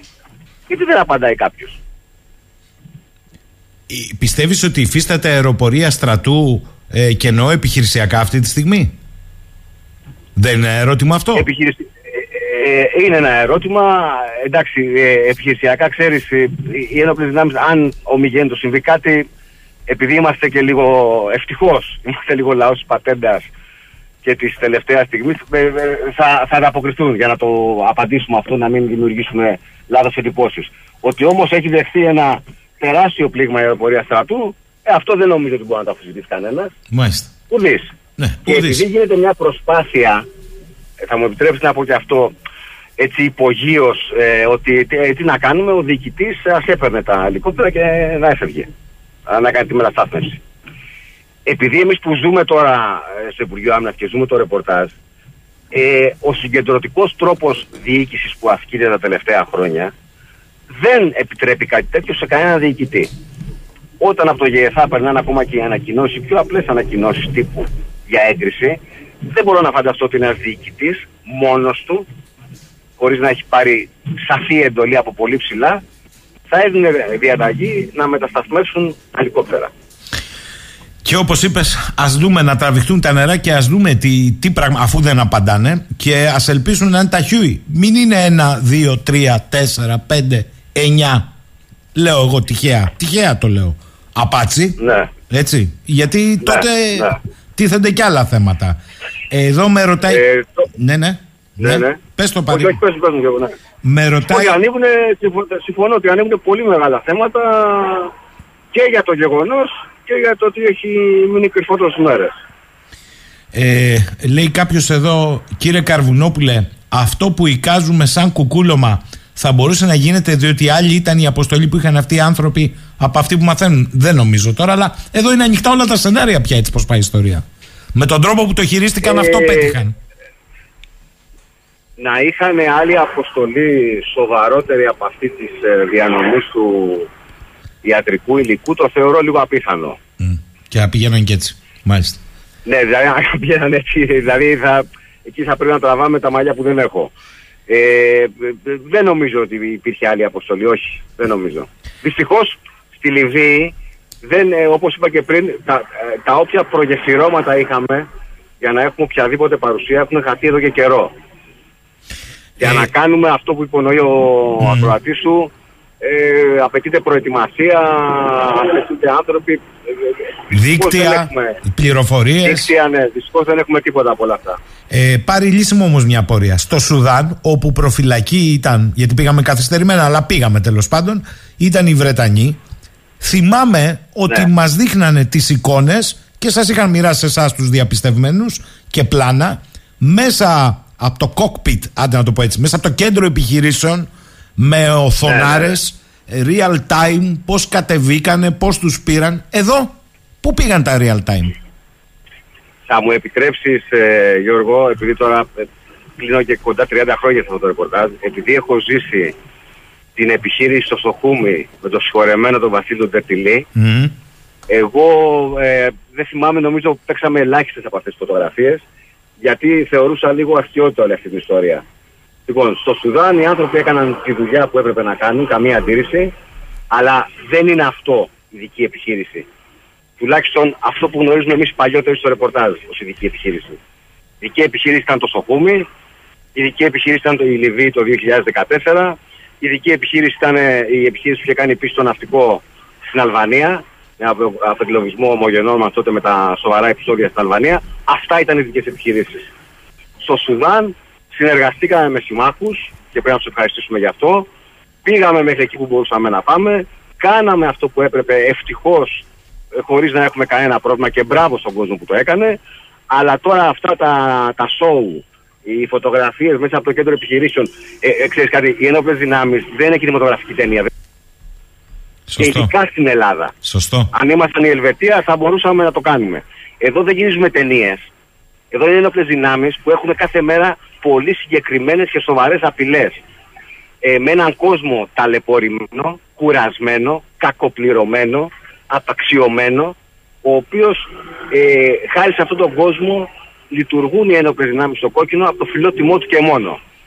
Ε, και για να λύσω μια απορία, το ότι διαρρέει τόσο υλικό μην ψάχνουν ούτε κατασκόπους σε τίποτα. Είναι η αγανάκτηση του κόσμου που το διαρρέει. Με αυτά που βλέπει να γίνονται. Ναι, γιατί βλέπει τη Γιατί δικιά θέλω του να πω ότι- προσπάθεια να γίνεται χαράμι τελικά για επικοινωνιακές φιέστες και πομφόλιες. Ακριβώς. Αυτό Και ο βλέπει. κόσμος που είναι βουτυγμένος στη λάσπη τώρα στη Θεσσαλία μέχρι το λαιμό, καλύπτει τις μαύρες τρύπε που δημιούργησε η ηγεσία. Αυτό συμβαίνει. Μου λέει εδώ κάποιος φίλος ε, ότι ο Πάρης ο Καρβουνόπουλος φιλοξένησε χθες μια εξαιρετική συνέντευξη ενός συνταγματάρχη των ειδικών δυνάμεων του κυρίου Σκιαδά λέει. Τα έχει πει όλα για, το, για αυτή την αποστολή. Αυτή είναι η αλήθεια λέει. Χειρότερα Ναι, ναι, και τα από Νίκος σχολική. ναι, ναι, ναι. Χειρότερα λέει και από σχολική εκδρομή. Έχεις και επιτηρητές καθηγητές σχολική εκδρομή. Εδώ δεν είχες τίποτα. Όλοι μαζί. ακριβώς, ακριβώς. Δυστυχώς. Θέλω πάρει να κλείσουμε γιατί ξέρω ότι είσαι στο ρεπορτάζ πάντα. Ε, και θα έχει ενδιαφέρον να παρακολουθήσουμε το Μιλιτέρ τη συνέχεια. Γιατί το Μιλιτέρ είναι από εκείνα τα site στο στρατιωτικό κομμάτι που δεν μας έταλο. Γιατί θέλω να σε ρωτήσω, έχουμε μία αλυσίδα γεγονότων τα οποία είναι κόντρα στην υπερπροσπάθεια του προσωπικού ανδρών και γυναικών των ενόπλων δυνάμεων. Κόντρα, καλά το είπες. Χάρη στο, στη δική τους ουσιαστικά, στο δικό τους μεράκι και πάθος, ε, είναι ακόμη και στα κόκκινα άρτια τα πράγματα. Όμως, εδώ πάνε όλα χαράμι. Τι, τι συμβαίνει στην ουσία; Υπάρχει θέμα ηγεσίας; Καλά, υπάρχει εδώ και καιρό θέμα ηγεσίας, δεν το, δεν το συζητάμε. Σαφώς. Ε, ε, το έχουμε γράψει και ανοιχτά. Ε, η, η τοξικότητα η οποία έχει διαβρώσει τα υψηλά κλιμάκια της ιεραρχίας είναι γνωστή εδώ και πολλά χρόνια. Και είναι γνωστή και στο Μαξίμου. Λοιπόν, ε, για να τα λέμε όλα, ε, τις επιλογές τις κάνει η κυβέρνηση. Η κυβέρνηση μία μέρα μετά από τις αποκαλύψεις που έγιναν α, για τις υποκλοπές ανανέωσε τη θητεία του κυρίου Φλόρου. Και μάλιστα υπάρχει και μ, ε, ένα θέμα ότι μπορεί να παρατείνει για ένα ακόμα χρόνο τη θητεία του, κάνοντας μια σχετική έτσι, νομοθετική ρύθμιση, ε, σαφώς και υπάρχει θέμα. Σαφώς και υπάρχει θέμα, δεν το συζητώ. Ε, το κλίμα είναι πάρα πολύ άσχημο και είναι άσχημο ακριβώς λόγω του συγκεντρωτισμού που προανέφερα. Να, να, να κλείσω και με ένα άλλο γεγονός το οποίο είναι να θέσει το πιο ασήμαντο από αυτά που έχουν συμβεί, αλλά έχει τη σημασία του. Χάσαμε μια πυραυλάκα το παροπλισμένη. Ναι, το τη φέρνανε εδώ στην Κρήτη. Πηγαίναμε... Στην Κρήτη για στόχο. Ναι. Λοιπόν, το ναυτικό λοιπόν έλεγε ότι ο καιρός δεν επιτρέπει να γίνει αυτή η ρημούληση. Είχε 7-8 μποφόρ το Αιγαίο εκείνες μέρες. Το, το θα έπρεπε να γίνει. Δεν μπορεί κανένας μας να τα ξέρει όλα. Ειδικά στις ενόπλε δυνάμεις. Και στη δημοσιογραφία. Εγώ δεν ξέρω το πολιτικό ρεπορτάζ, δεν ξέρω το οικονομικό. Δεν μπορώ να έχω την άποψη που έχει ένας συνάδελφος του οικονομικού ρεπορτάζ. Σωστό. Συνεπώς, καλό είναι ψηλά στην ηγεσία να ακούν αυτούς που ξέρουν. Πάρης Καρβουνόπουλος, θέλω να τον ευχαριστήσω και κυρίως για τη δουλειά που κάνουν εκεί στο Μιλιτέρ. Καλημέρα, Πάρη, να είσαι καλά. Καλημέρα, σε ευχαριστώ πολύ, να είσαι καλά. Ο Βασίλης μου λέει εδώ καλημέρα. Μήπως γνωρίζετε γιατί στείλαμε στρατιωτικούς στη Λιβύη και όχι για παράδειγμα πυροσβεστικοί διασώστες για να τα περισσεύανε;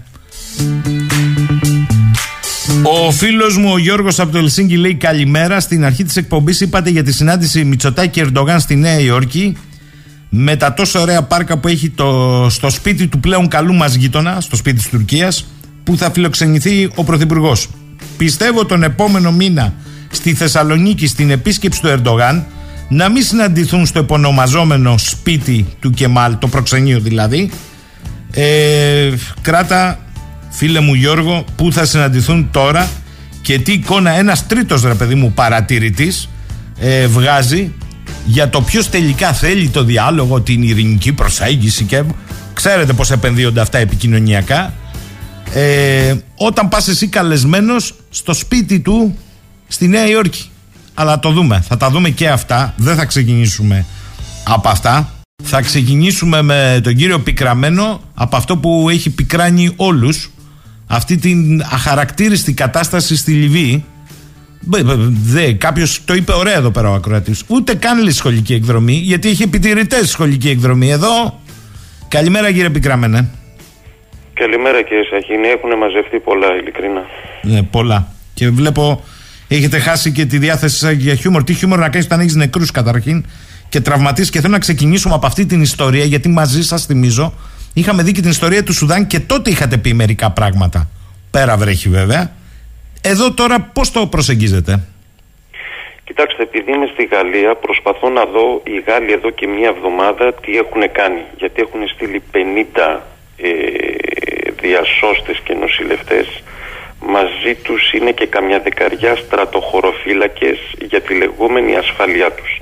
Δεν ξέρω κατά πόσο είναι ένοπλοι οι στρατοχωροφύλακες, αλλά υποπτεύομαι ή μάλλον θεωρώ σίγουρο ότι οι Γάλλοι τουλάχιστον ε, επί του πεδίου έχουν μισθώσει κάποιες ιδιωτικές πολιτοφυλακές πέρα δηλαδή από τις υπηρεσίες πληροφοριών του Χαφτάρ ή τους δικούς του στρατιωτικούς για να μπορέσουν να εξασφαλίσουν τουλάχιστον την ασφάλεια των, των πολιτών τους γιατί κακά τα ψέματα η Γαλλία είναι μαύρο πανί στην Αφρική και στη Λιβύη λόγω το ότι συμβαίνει με τα θέματα του Ισλάμ στη, στη Γαλλία.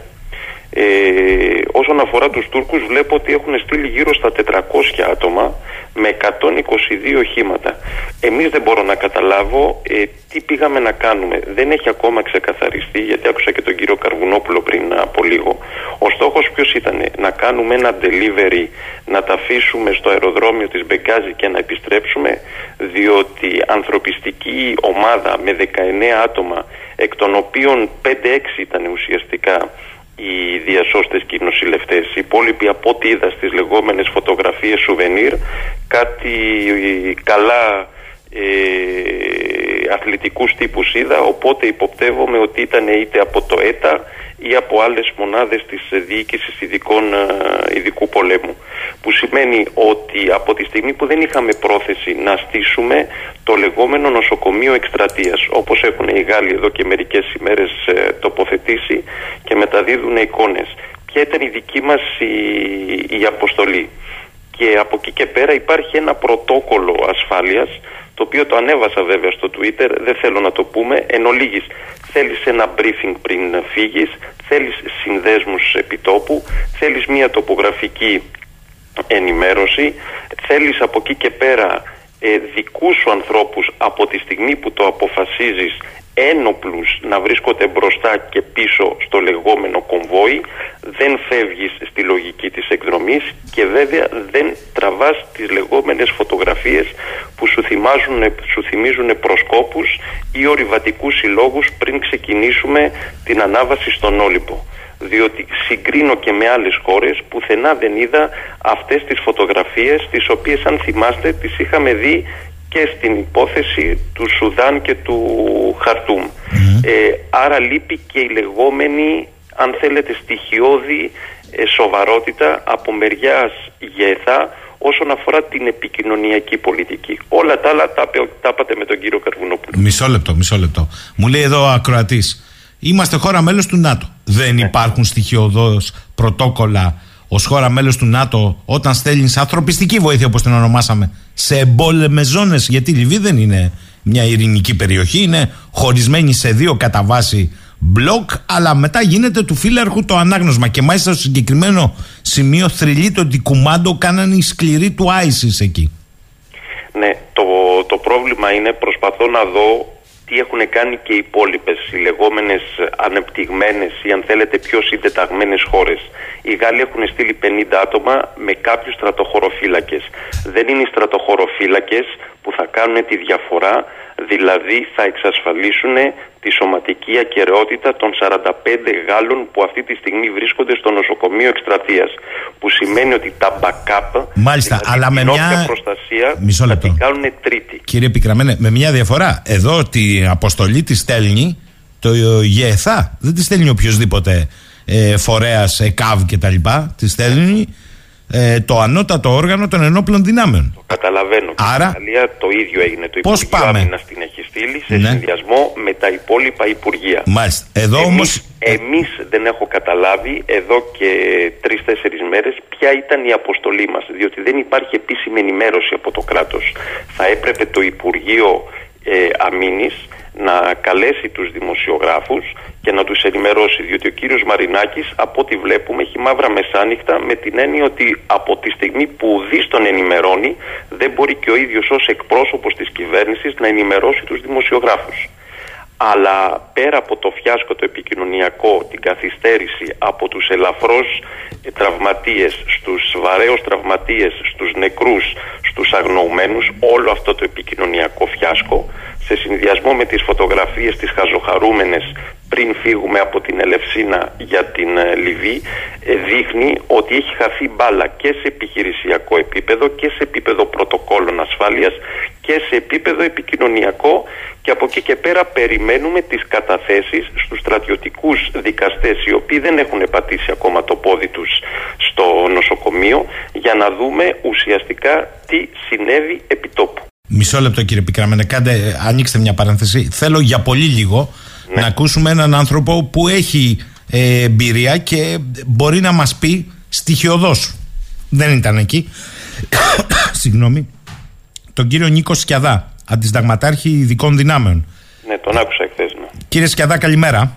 Καλημέρα σας κύριε Σαχίνη. Δυστυχώς όχι με καλές συνθήκες αυτή τη φορά για ανάλυση, αλλά επί του πεδίου αυτά που έχουν συμβεί. Και σας ακούσαμε χθες στο καλό συνάδελφο τον Πάρη τον Καρδουνόπουλο. Με συγχωρείτε, εγώ από αυτό που άκουσα, ούτε σχολική εκδρομή δεν είναι αυτό το πράγμα. Ναι, ναι, δυστυχώς. Δυστυχώς. Για τα δεδομένα τα στρατιωτικά είναι ανεπίτρεπτο, έχουν γίνει σοβαρά λάθη ε, και πρέπει να αποδοθούν ευθύνες ε, τις οποίες μάλιστα εγώ περίμενα οι ανώτατοι στρατιωτικοί να τις έχουν ήδη αναλάβει. Ποια είναι τα βασικά, κατά τη γνώμη σας, από την εμπειρία που έχετε; Τα δύο βασικά στοιχεία που για μένα είναι πολύ σοβαρά και έγιναν λάθη είναι το ένα το στοιχείο ασφαλείας που έλειπε. Δηλαδή ήταν επιβασμένοι όλοι μαζί σε ένα λεωφορείο ε, και να αποθέσαμε όλο το κομμάτι της ασφάλειας σε Λίβιους, ε, αμφιβόλου ικανότητας ε, και όχι μόνο. Ε, και πέρα από τις δυνατότητές τους είναι μια χώρα η οποία γνωρίζουμε ότι οι σχέσεις μας ε, είναι περίεργες, έχουν σκαμπανεβάσματα. ε, και το δεύτερο και βασικό είναι οι επικοινωνίες. Πουθενά δεν πας, ε, όχι στο εξωτερικό, ούτε στο εσωτερικό. Και οι ειδικές δυνάμεις ε, το ξέρουν πολύ καλά. Ε, πουθενά δεν πάμε χωρίς να έχουμε επικοινωνίες με ένα κέντρο επιχειρήσεων το οποίο, στο οποίο θα αναφέρουμε από το μικρότερο πρόβλημά μας μέχρι το μεγαλύτερο. Και φυσικά θα υπάρχει δυνατότητα ε, άμεσης επέμβασης. Τώρα εδώ φαινόταν ότι ούτε υπήρχαν εναλλακτικά σχέδια, ούτε επικοινωνίες, ούτε τίποτα.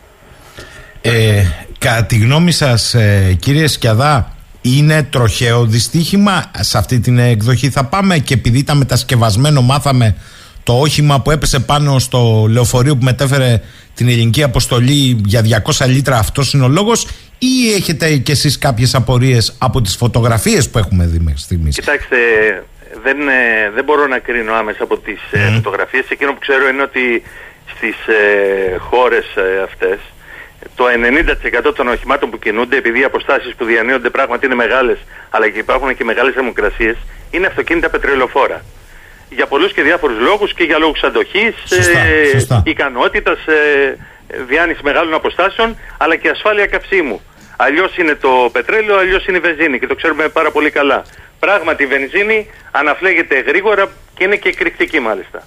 Ε, εκείνο που μου έκανε ιδιαίτερη εντύπωση είναι ότι αν έχουμε τροχαίο ατύχημα και μάλιστα με ένα τονάζ ε, μικρό σε ένα πολύ μεγαλύτερο, βαρύτερο ε, όχημα ε, ακόμα και αν η, λόγω ταχυτήτων ε, συνθήκων ε, γωνίας πούμε, που έγινε το τροχαίο θα έπρεπε κάποια άτομα από το λεωφορείο να ήταν σε γενικά καλή κατάσταση άρα θα έπρεπε να έχουν προλάβει να βγάλουν τους ελαφρά ή βαρύτερα τραυματίες μέσα από το λεωφορείο και να μην έχουμε εκτεκταμένα εγκάβματα. Το ότι υπάρχουν άτομα, ε, το οποίο αυτό δεν επιδέχεται αφισβήτηση γιατί έχω συνάδελφο, ας πούμε, δυστυχώς, ε, που είναι στο νοσοκομείο και έχει εκτεταμένα εγκάβματα. Λοιπόν, αυτό είναι από τη φύση του ε, περίεργο και θέλει ε, τη χάνει διερεύνηση. Πρέπει να σας πω ότι εδώ μου γράφουν φίλοι ότι τουλάχιστον στο ΓΝΑ υπάρχει άποψη, με, κυκλοφορεί έτσι ως φήμη, ότι μόνο δυστύχημα που δεν είναι. Και επίσης υπήρχε η απορία πώς μια σύγκρουση με τον τρόπο που έγινε δίνει τέτοια έκρηξη λόγω καυσίμων. Και μου λένε εδώ από πότε τα ντεπόζα το γεωταχή ε, είναι στο πλάι και όχι στο πάτωμα του αυτοκινήτου. Ε... Βλέπετε τώρα ότι εδώ από τη στιγμή που δεν υπάρχει μια καθαρή εικόνα πληροφορίας από τα αρμόδια κέντρα ο καθένας μπορεί να πει ό,τι θέλει. Ναι, ναι, ναι. Ε, και σε αυτό, και σε αυτό ε, σφάλει το, το ΓΕΘΑ γιατί... Ε, ναι, κύριε Σκιαδά. Ναι, σας χάσαμε, επαναλάβετε παρακαλώ. Λέτε σφάλει το ΓΕΘΑ. Τι είπατε; Ναι, ε, επαναλάβετε λόγια γιατί σας χάσαμε. Είπατε σφάλει το ΓΕΘΑ και σε αυτό. Ναι, το ΓΕΘΑ έχει τα λάθη που έκανε τις πρώτες ώρες τα οποία είναι, θα μείνουν ας πούμε στην ιστορία περιαγνοωμένων σε τροχαίο ατύχημα ε, και λόγω της μη έλλειψης επικοινωνίας σε πρώτο χρόνο όλα αυτά τώρα θα του, δημιουργούν ένα κύκλο προβλημάτων τον οποίο μέχρι να ολοκληρωθεί η έρευνα ε, και να έχουμε ας πούμε την πλήρη αναφορά το τι πραγματικά έγινε ε, από το προσωπικό που ήταν επιβασμένο μέσα και επιβίωσε. Ε, δυστυχώς ε, θα παράγονται προβληματικές πληροφορίες τα οποία βέβαια όλα αυτά ε, είναι εις βάρος ε, του, του ΓΕΘΑ και γενικότερα της χώρας μας. Μάλιστα. στη διεθνή της εικόνα. Ε, κανονικά, ο κύριος Πικραμένος που είναι εμπειρογνώμων σε θέματα ασφάλειας μας έλεγε προηγουμένως ότι κανονικά θα έπρεπε να υπάρχει μια πλήρης ενημέρωση σε αυτούς που θα πάνε, πού θα πάνε, τι θα κάνουν, πώς θα κινηθούν, μια κατανομή βάρους, όχι όλοι μαζί, ε, να τηρηθούν κάποια πρωτόκολλα. Εδώ είδατε να τηρείτε κάτι. Όχι, σίγουρα δεν τηρήθηκε τίποτα, αρκεί να σας πω ότι δυστυχώς, και είναι άσχημο τώρα αυτό που το λέω, ε, για τις δύο θανούσες του υγειονομικού, ε, προσωπικό απογραφία, δηλαδή έφυγαν επιτελείς για να συνοδεύσουν υλικό ε, σε περιοχή ε, να μην το πω hot zone, πάντως περιοχή στην οποία εκτελούνται και γίνονται ε, επιχειρήσεις. Αυτό το πράγμα δεν υπάρχει. Δηλαδή, ε, μιλάμε τώρα... Ε, ε έχουμε Αν μπορώ να ρωτήσω όλα τον κύριο Σκιαδά, δεδομένα. Ναι, ναι κύριε Πικραμένη, σας ακούει ο κύριος Σκιαδάς. Ναι, ναι. Καλημέρα κύριε Σκιαδά. Ε, επειδή είμαι στη Γαλλία παρακολουθώ αυτή τη στιγμή το επιχειρησιακό κομμάτι πώς κινήθηκαν οι Γάλλοι. Έχουν πάει 47 άτομα είναι όλοι νοσηλευτές του στρατού και της πυροσβεστικής και έχουν στήσει νοσοκομείο εκστρατείας που σημαίνει ότι πήγαν εκεί για να καθίσουν πολύ καιρό. Μπορεί να ξεπεράσουν και τους έξι μήνες, το είπε πριν λίγο ο στρατηγός τους. Εμείς στέλνουμε 19 ε, άτομα. Στη φωτογραφία σουβενίρ που βγάλανε με την ελληνική σημαία είναι ελάχιστοι οι νοσηλευτές, εννοεί πιστοποιημένοι από το σώμα των νοσηλευτών. Μα βλέπω ανθρώπους οι οποίοι προέρχονται από τη ΔΕΠΑ, οι οποίοι πήγανε ως ασφάλεια έστω και ε, χωρίς να έχουν κάποια αποστολή συγκεκριμένη και φυσικά χωρίς τον εξοπλισμό. Γνωρίζετε, έχετε καταλάβει ποιος ήταν ο λόγος. Ο λόγος ήταν να πάμε να κάνουμε ένα delivery, δηλαδή να κατέβουν οι παλέτες, να αφήσουμε και να φύγουμε; Ή να διασχίσουμε 250 χιλιόμετρα από τη Βεγγάζη μέχρι την Τέρνα. Γιατί το λέω. Διαβάζω ότι από τους έξι δρόμους που υπήρχαν για επικοινωνία οδική μεταξύ Βεγγάζης και Τέρνα, ένας λειτουργεί. Οπότε υποθέτω είναι αυτός όπου έγινε και το δυστύχημα. Ποιο ήταν το επιχειρησιακό πλάνο, έχετε καταλάβει; Ε, σίγουρα δεν έγινε επιχείρηση. Δεν θα πρέπει να το λέμε αυτό το πράγμα ότι έγινε επιχείρηση. Αυτό ήταν μια συνοδεία, εγώ το λέω όνια.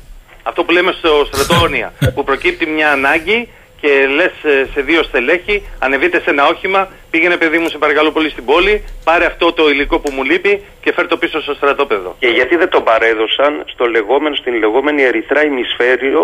Ε, ε, ε, εντάξει, τώρα ο κ. Σκιαδά. Δηλαδή, δεν μπορεί να, το να καταλάβω τη λογική σας είπε να κάτι... όλη αυτή την, τη δια... Σας είπε κάτι εξαιρετικά κρίσιμο, μας είπε ο κ. Σκιαδά.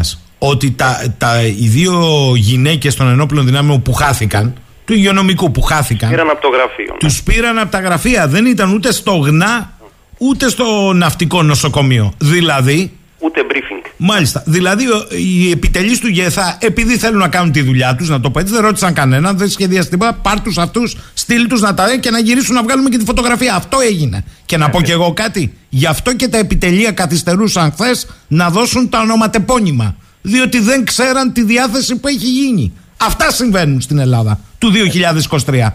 Όχι, είναι τραγικό, είναι κλιματικό και βλέπουμε ότι έχουμε εδώ για το, για το Στεφανοβίκιο και δεν ξέρω αν είδατε, το είδα εχθές, η, η δίωξη, η κατηγορία για αυτούς που θα εντοπίσουν ότι διέρευσαν τις φωτογραφίες στο Στεφανοβίκιο δεν είναι βέβαια κατασκοπία γιατί εδώ θα, θα γελούσαν οι πάντες είναι προσβολή του φρονήματος των ενόπλων δυνάμεων και της εμπιστοσύνης της κοινή γνώμης στις ένοπλες δυνάμεις κύριε Σαχίνη. Μα... Αυτό είναι η επίσημη κατηγορία. Η φωτογραφία έτρωσε την εμπιστοσύνη και όχι το αποτέλεσμα που καταγράφει η ε, φωτογραφία. Α, γι' αυτό θα δικαστούν, διότι αυτή τη στιγμή λέει ότι μειώνεται η εμπιστοσύνη της, του λαού στις ένοπλες δυνάμεις.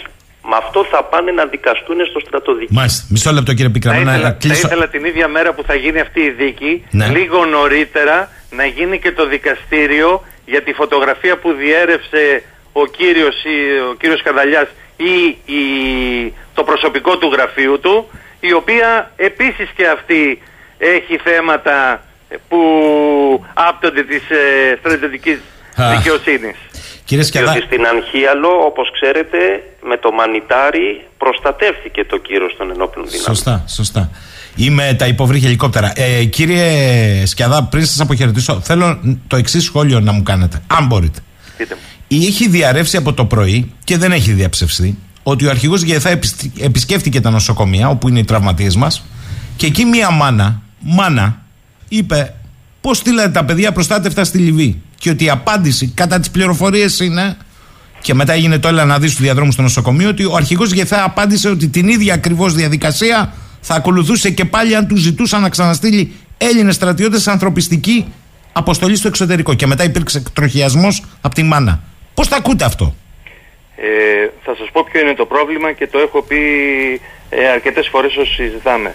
Πολλά στελέχη ε, όταν ξεκινάμε στις πρώτους βαθμούς της ε, καριέρας μας, ε, στους χαμηλούς βαθμούς μαθαίνουμε. Μετά αποκτάμε κάποια εμπειρία, ε, την εμπειρία αυτή τη χρησιμοποιούμε στους βαθμούς που είναι η κρίσιμη, δηλαδή του ταγματάρχη, του αντιταγματάρχη και βρισκόμαστε σε θέσεις διοικήσεως, αλλά είμαστε πάλι στην πρώτη γραμμή και από το βαθμό του συνταγματάρχη και πάνω αρχίζει μία φορά, χάνει την επαφή με την ικανότητα, με, με τις ικανότητες που είχες, τις γνώσεις, το μυαλό σου φεύγει από θέματα ασφάλειας και ουσιαστικά λειτουργεί σαν πολιτικό πρόσωπο.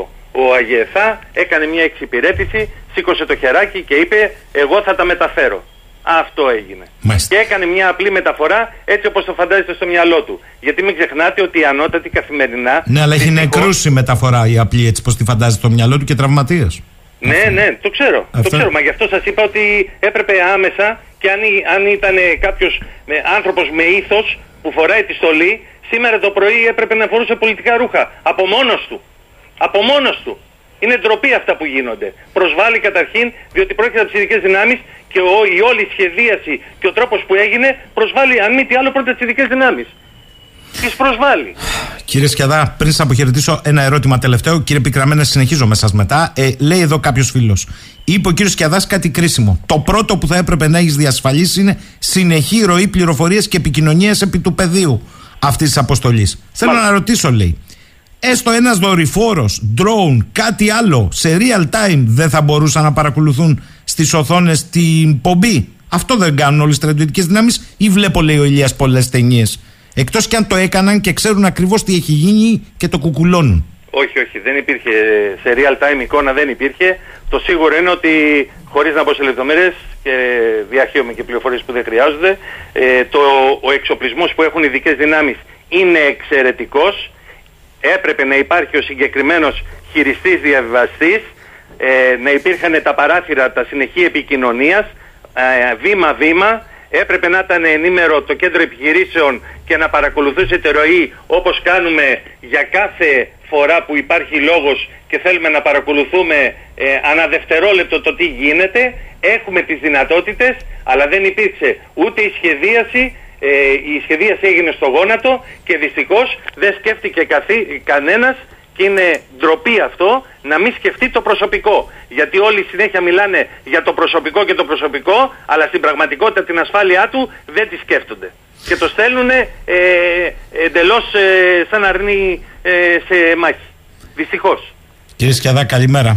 Να είστε καλά. Καλή σας μέρα. Κύριε Πικραμένε, α- από το, από, τη- από το ένα δράμα τραγωδία, ο κύριος Σκιαδάς τα πολλά νομίζω. Λάβετε υπόψη ότι στη Βεγγάζη υπάρχει από το Φλεβάρι του 23 γενικός πρόξενος. Είναι ο Σταύρος Βενιζέλος, πληρεξούσιος Υπουργός Α. Το βλέπω αυτή τη στιγμή στο, στην επίσημη ιστοσελίδα του Υπουργείου Εξωτερικών.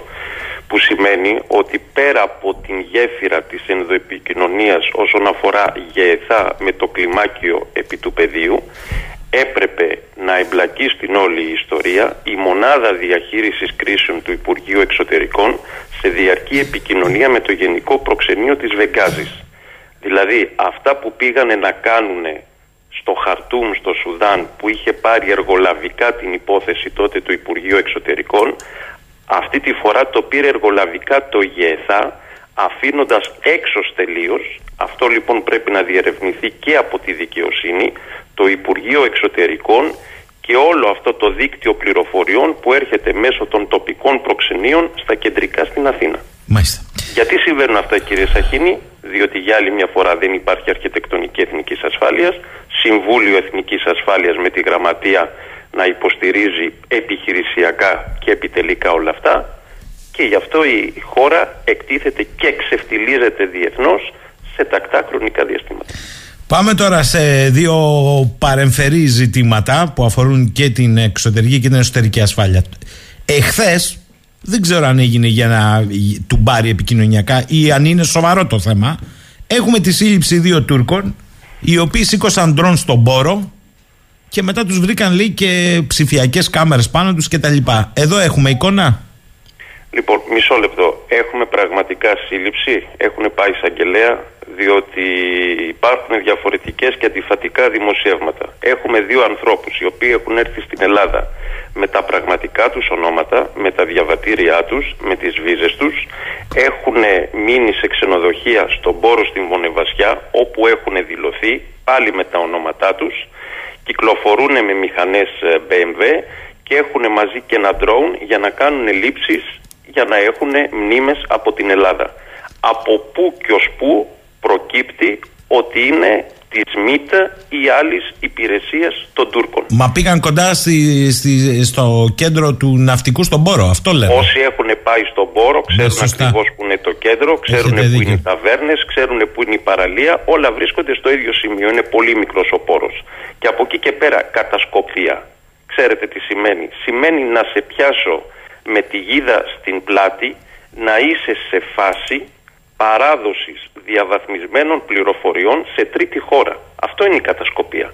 Όλα τα άλλα με τα drones, με τα τηλεκατευθυνόμενα, με τις φωτογραφίες δεν θεωρείται κατασκοπία. Έχουμε μείνει σε ορισμούς ψυχροπολεμικούς και όταν γίνονται δίκες πέφτουν όλες αυτές οι κατηγορίες διότι δεν στέκουνε. Λοιπόν, από εκεί και πέρα ε, το ότι προέκυψε τη στιγμή που είχαμε τους νεκρούς στη Λιβύη νομίζω ότι είναι καθαρά ε, τυχαίο γεγονός αλλά η ΑΕΠ, γιατί διαβάζω πράγματα που δεν στέκουν, δεν έχει αρμοδιότητα ούτε να κάνει προανάκριση ούτε να κάνει σύλληψη. Η ΜΙΤ έχει με βάση τον νόμο το δικό της. Η ΑΕΠ είναι καθαρά υπηρεσία πληροφοριών που σημαίνει ότι ο μόνος που έχει αρμοδιότητα να αναλάβει αυτές τις υποθέσεις στην Ελλάδα με το υφιστάμενο νομικό καθεστώς είναι η Διεύθυνση Κρατικής Ασφαλείας.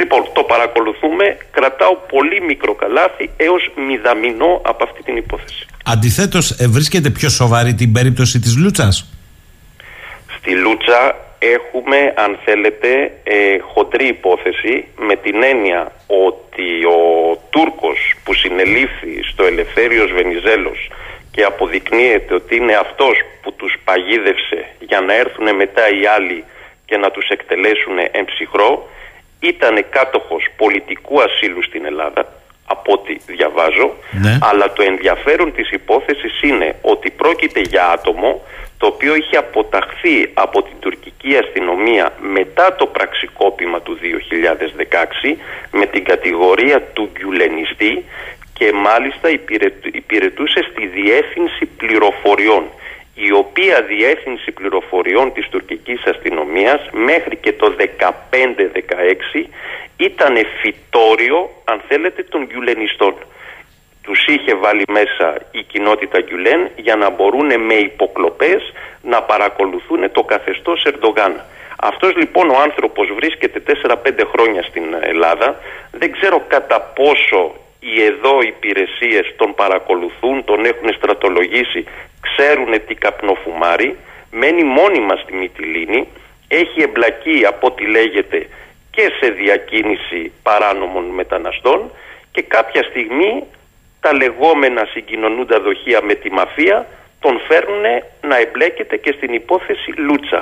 Σήμερα ο μήνας έχει 19. Πού βρίσκεται αυτός, έχει προφυλακιστεί, έχουν απαγγελθεί κατηγορίες, προσπαθώ να βρω πληροφορίες, δεν βρίσκω για το άτομό του.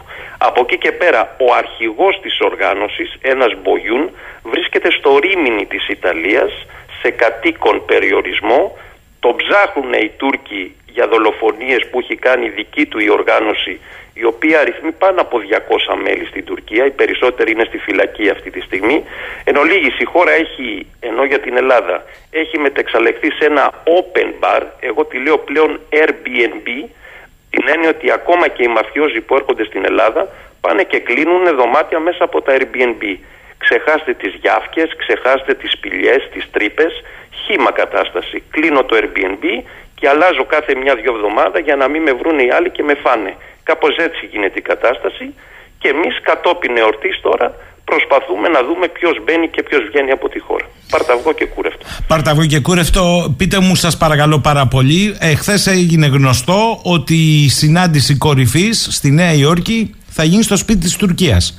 Με συγχωρείτε, ένας τρίτος παρατηρητής τι συμπέρασμα βγάζει από αυτό; Το σπίτι της Τουρκίας, το οποίο κόστισε 300 εκατομμύρια στον Τούρκο φορολογούμενο και το Σεπτέμβριο του 2021 είχαν γίνει και τα εγγένεια. Σας διαβάζω μια-δυο φράσεις. Θεού θέλοντος θα ανοίξουμε το τουρκικό μας σπίτι απέναντι από τα Ηνωμένα Έθνη. Τα ΔΕΕΦΗ Ερντογάν.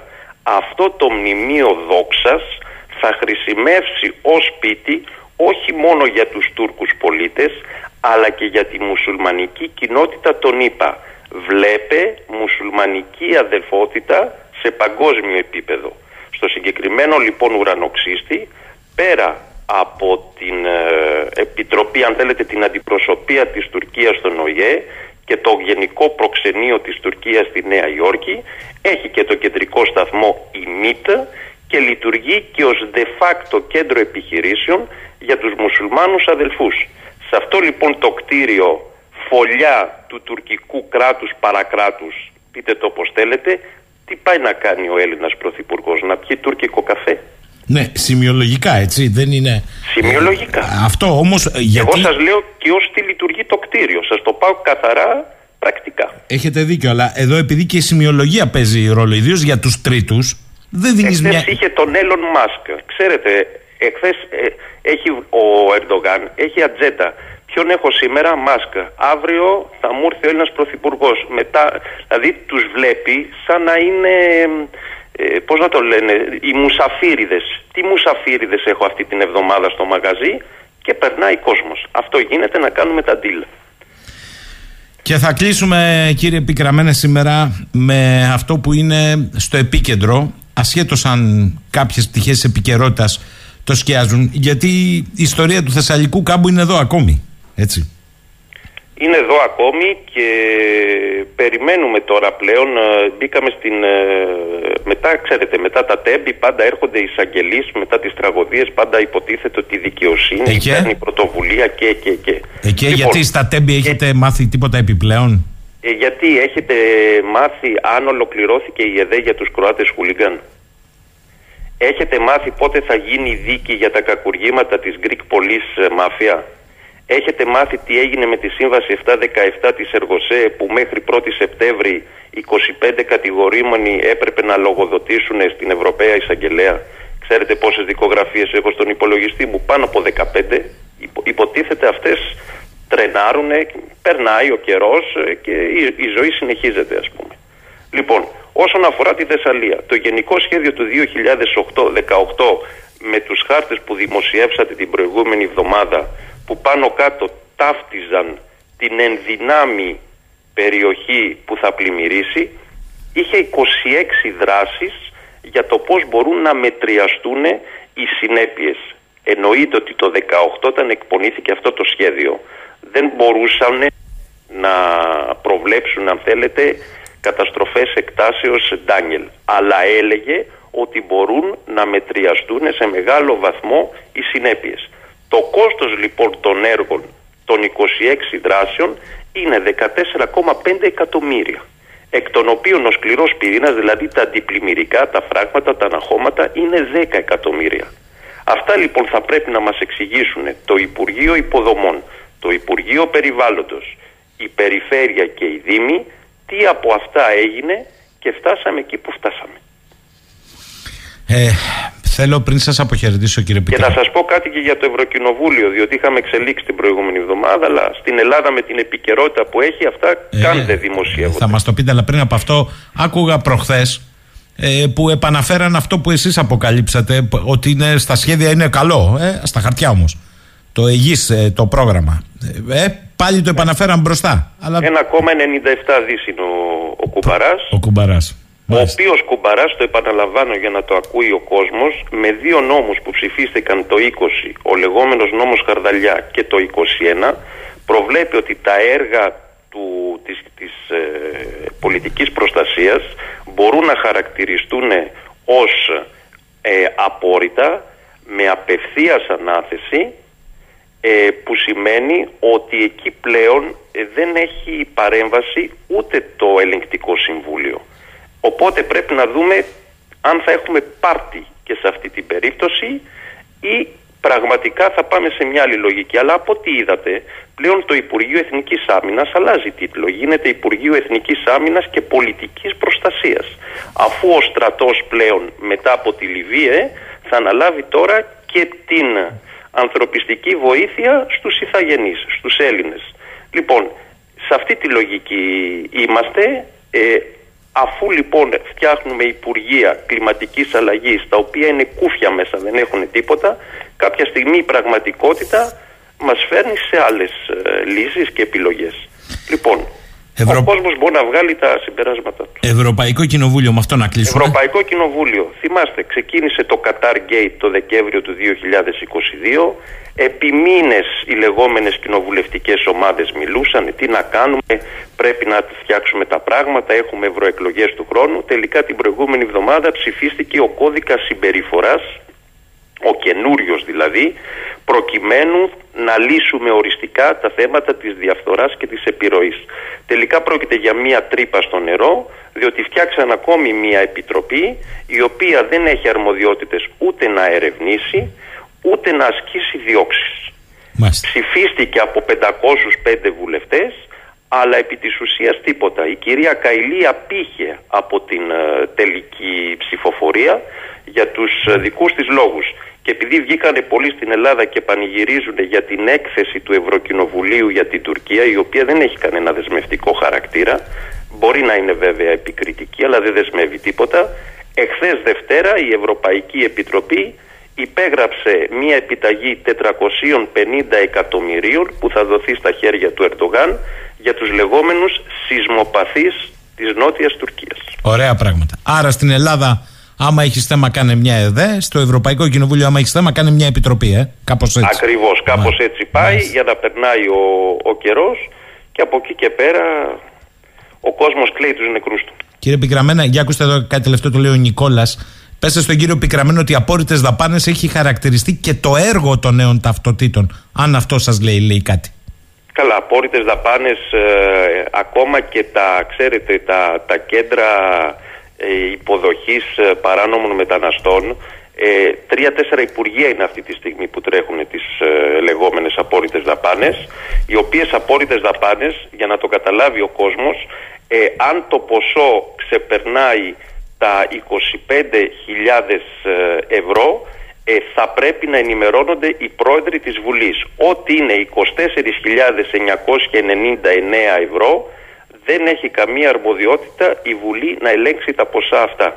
Ήταν μια τροπολογία του Κοτσιά του 2000, το 2017 και από εκεί και πέρα ε, σπάνε τα ποσά σε πεντάρια, δεκάρια, δεκαπεντάρια, εικοσάρια προκειμένου να μην υπάρχει και αυτή η τυπική αν θέλετε ο τυπικός έλεγχος από, την, ε, από τη Βουλή των, ε, των Ελλήνων. Καλημέρα, τώρα τι καλημέρα. Τέλος πάντων, κύριε Πικραμένα, εδώ δεν γελάει κανένας πικραμένος δυστυχώς. Καλημέρα όμως. Να είστε καλά. καλά. Γεια σας. Λοιπόν, φτάσαμε στο τέλος και σήμερα, φίλες και φίλοι. Να είμαστε καλά. Πρώτα, όλοι και όλες. Να τα πούμε αύριο το πρωί, 10 και κάτι. Γεια σας.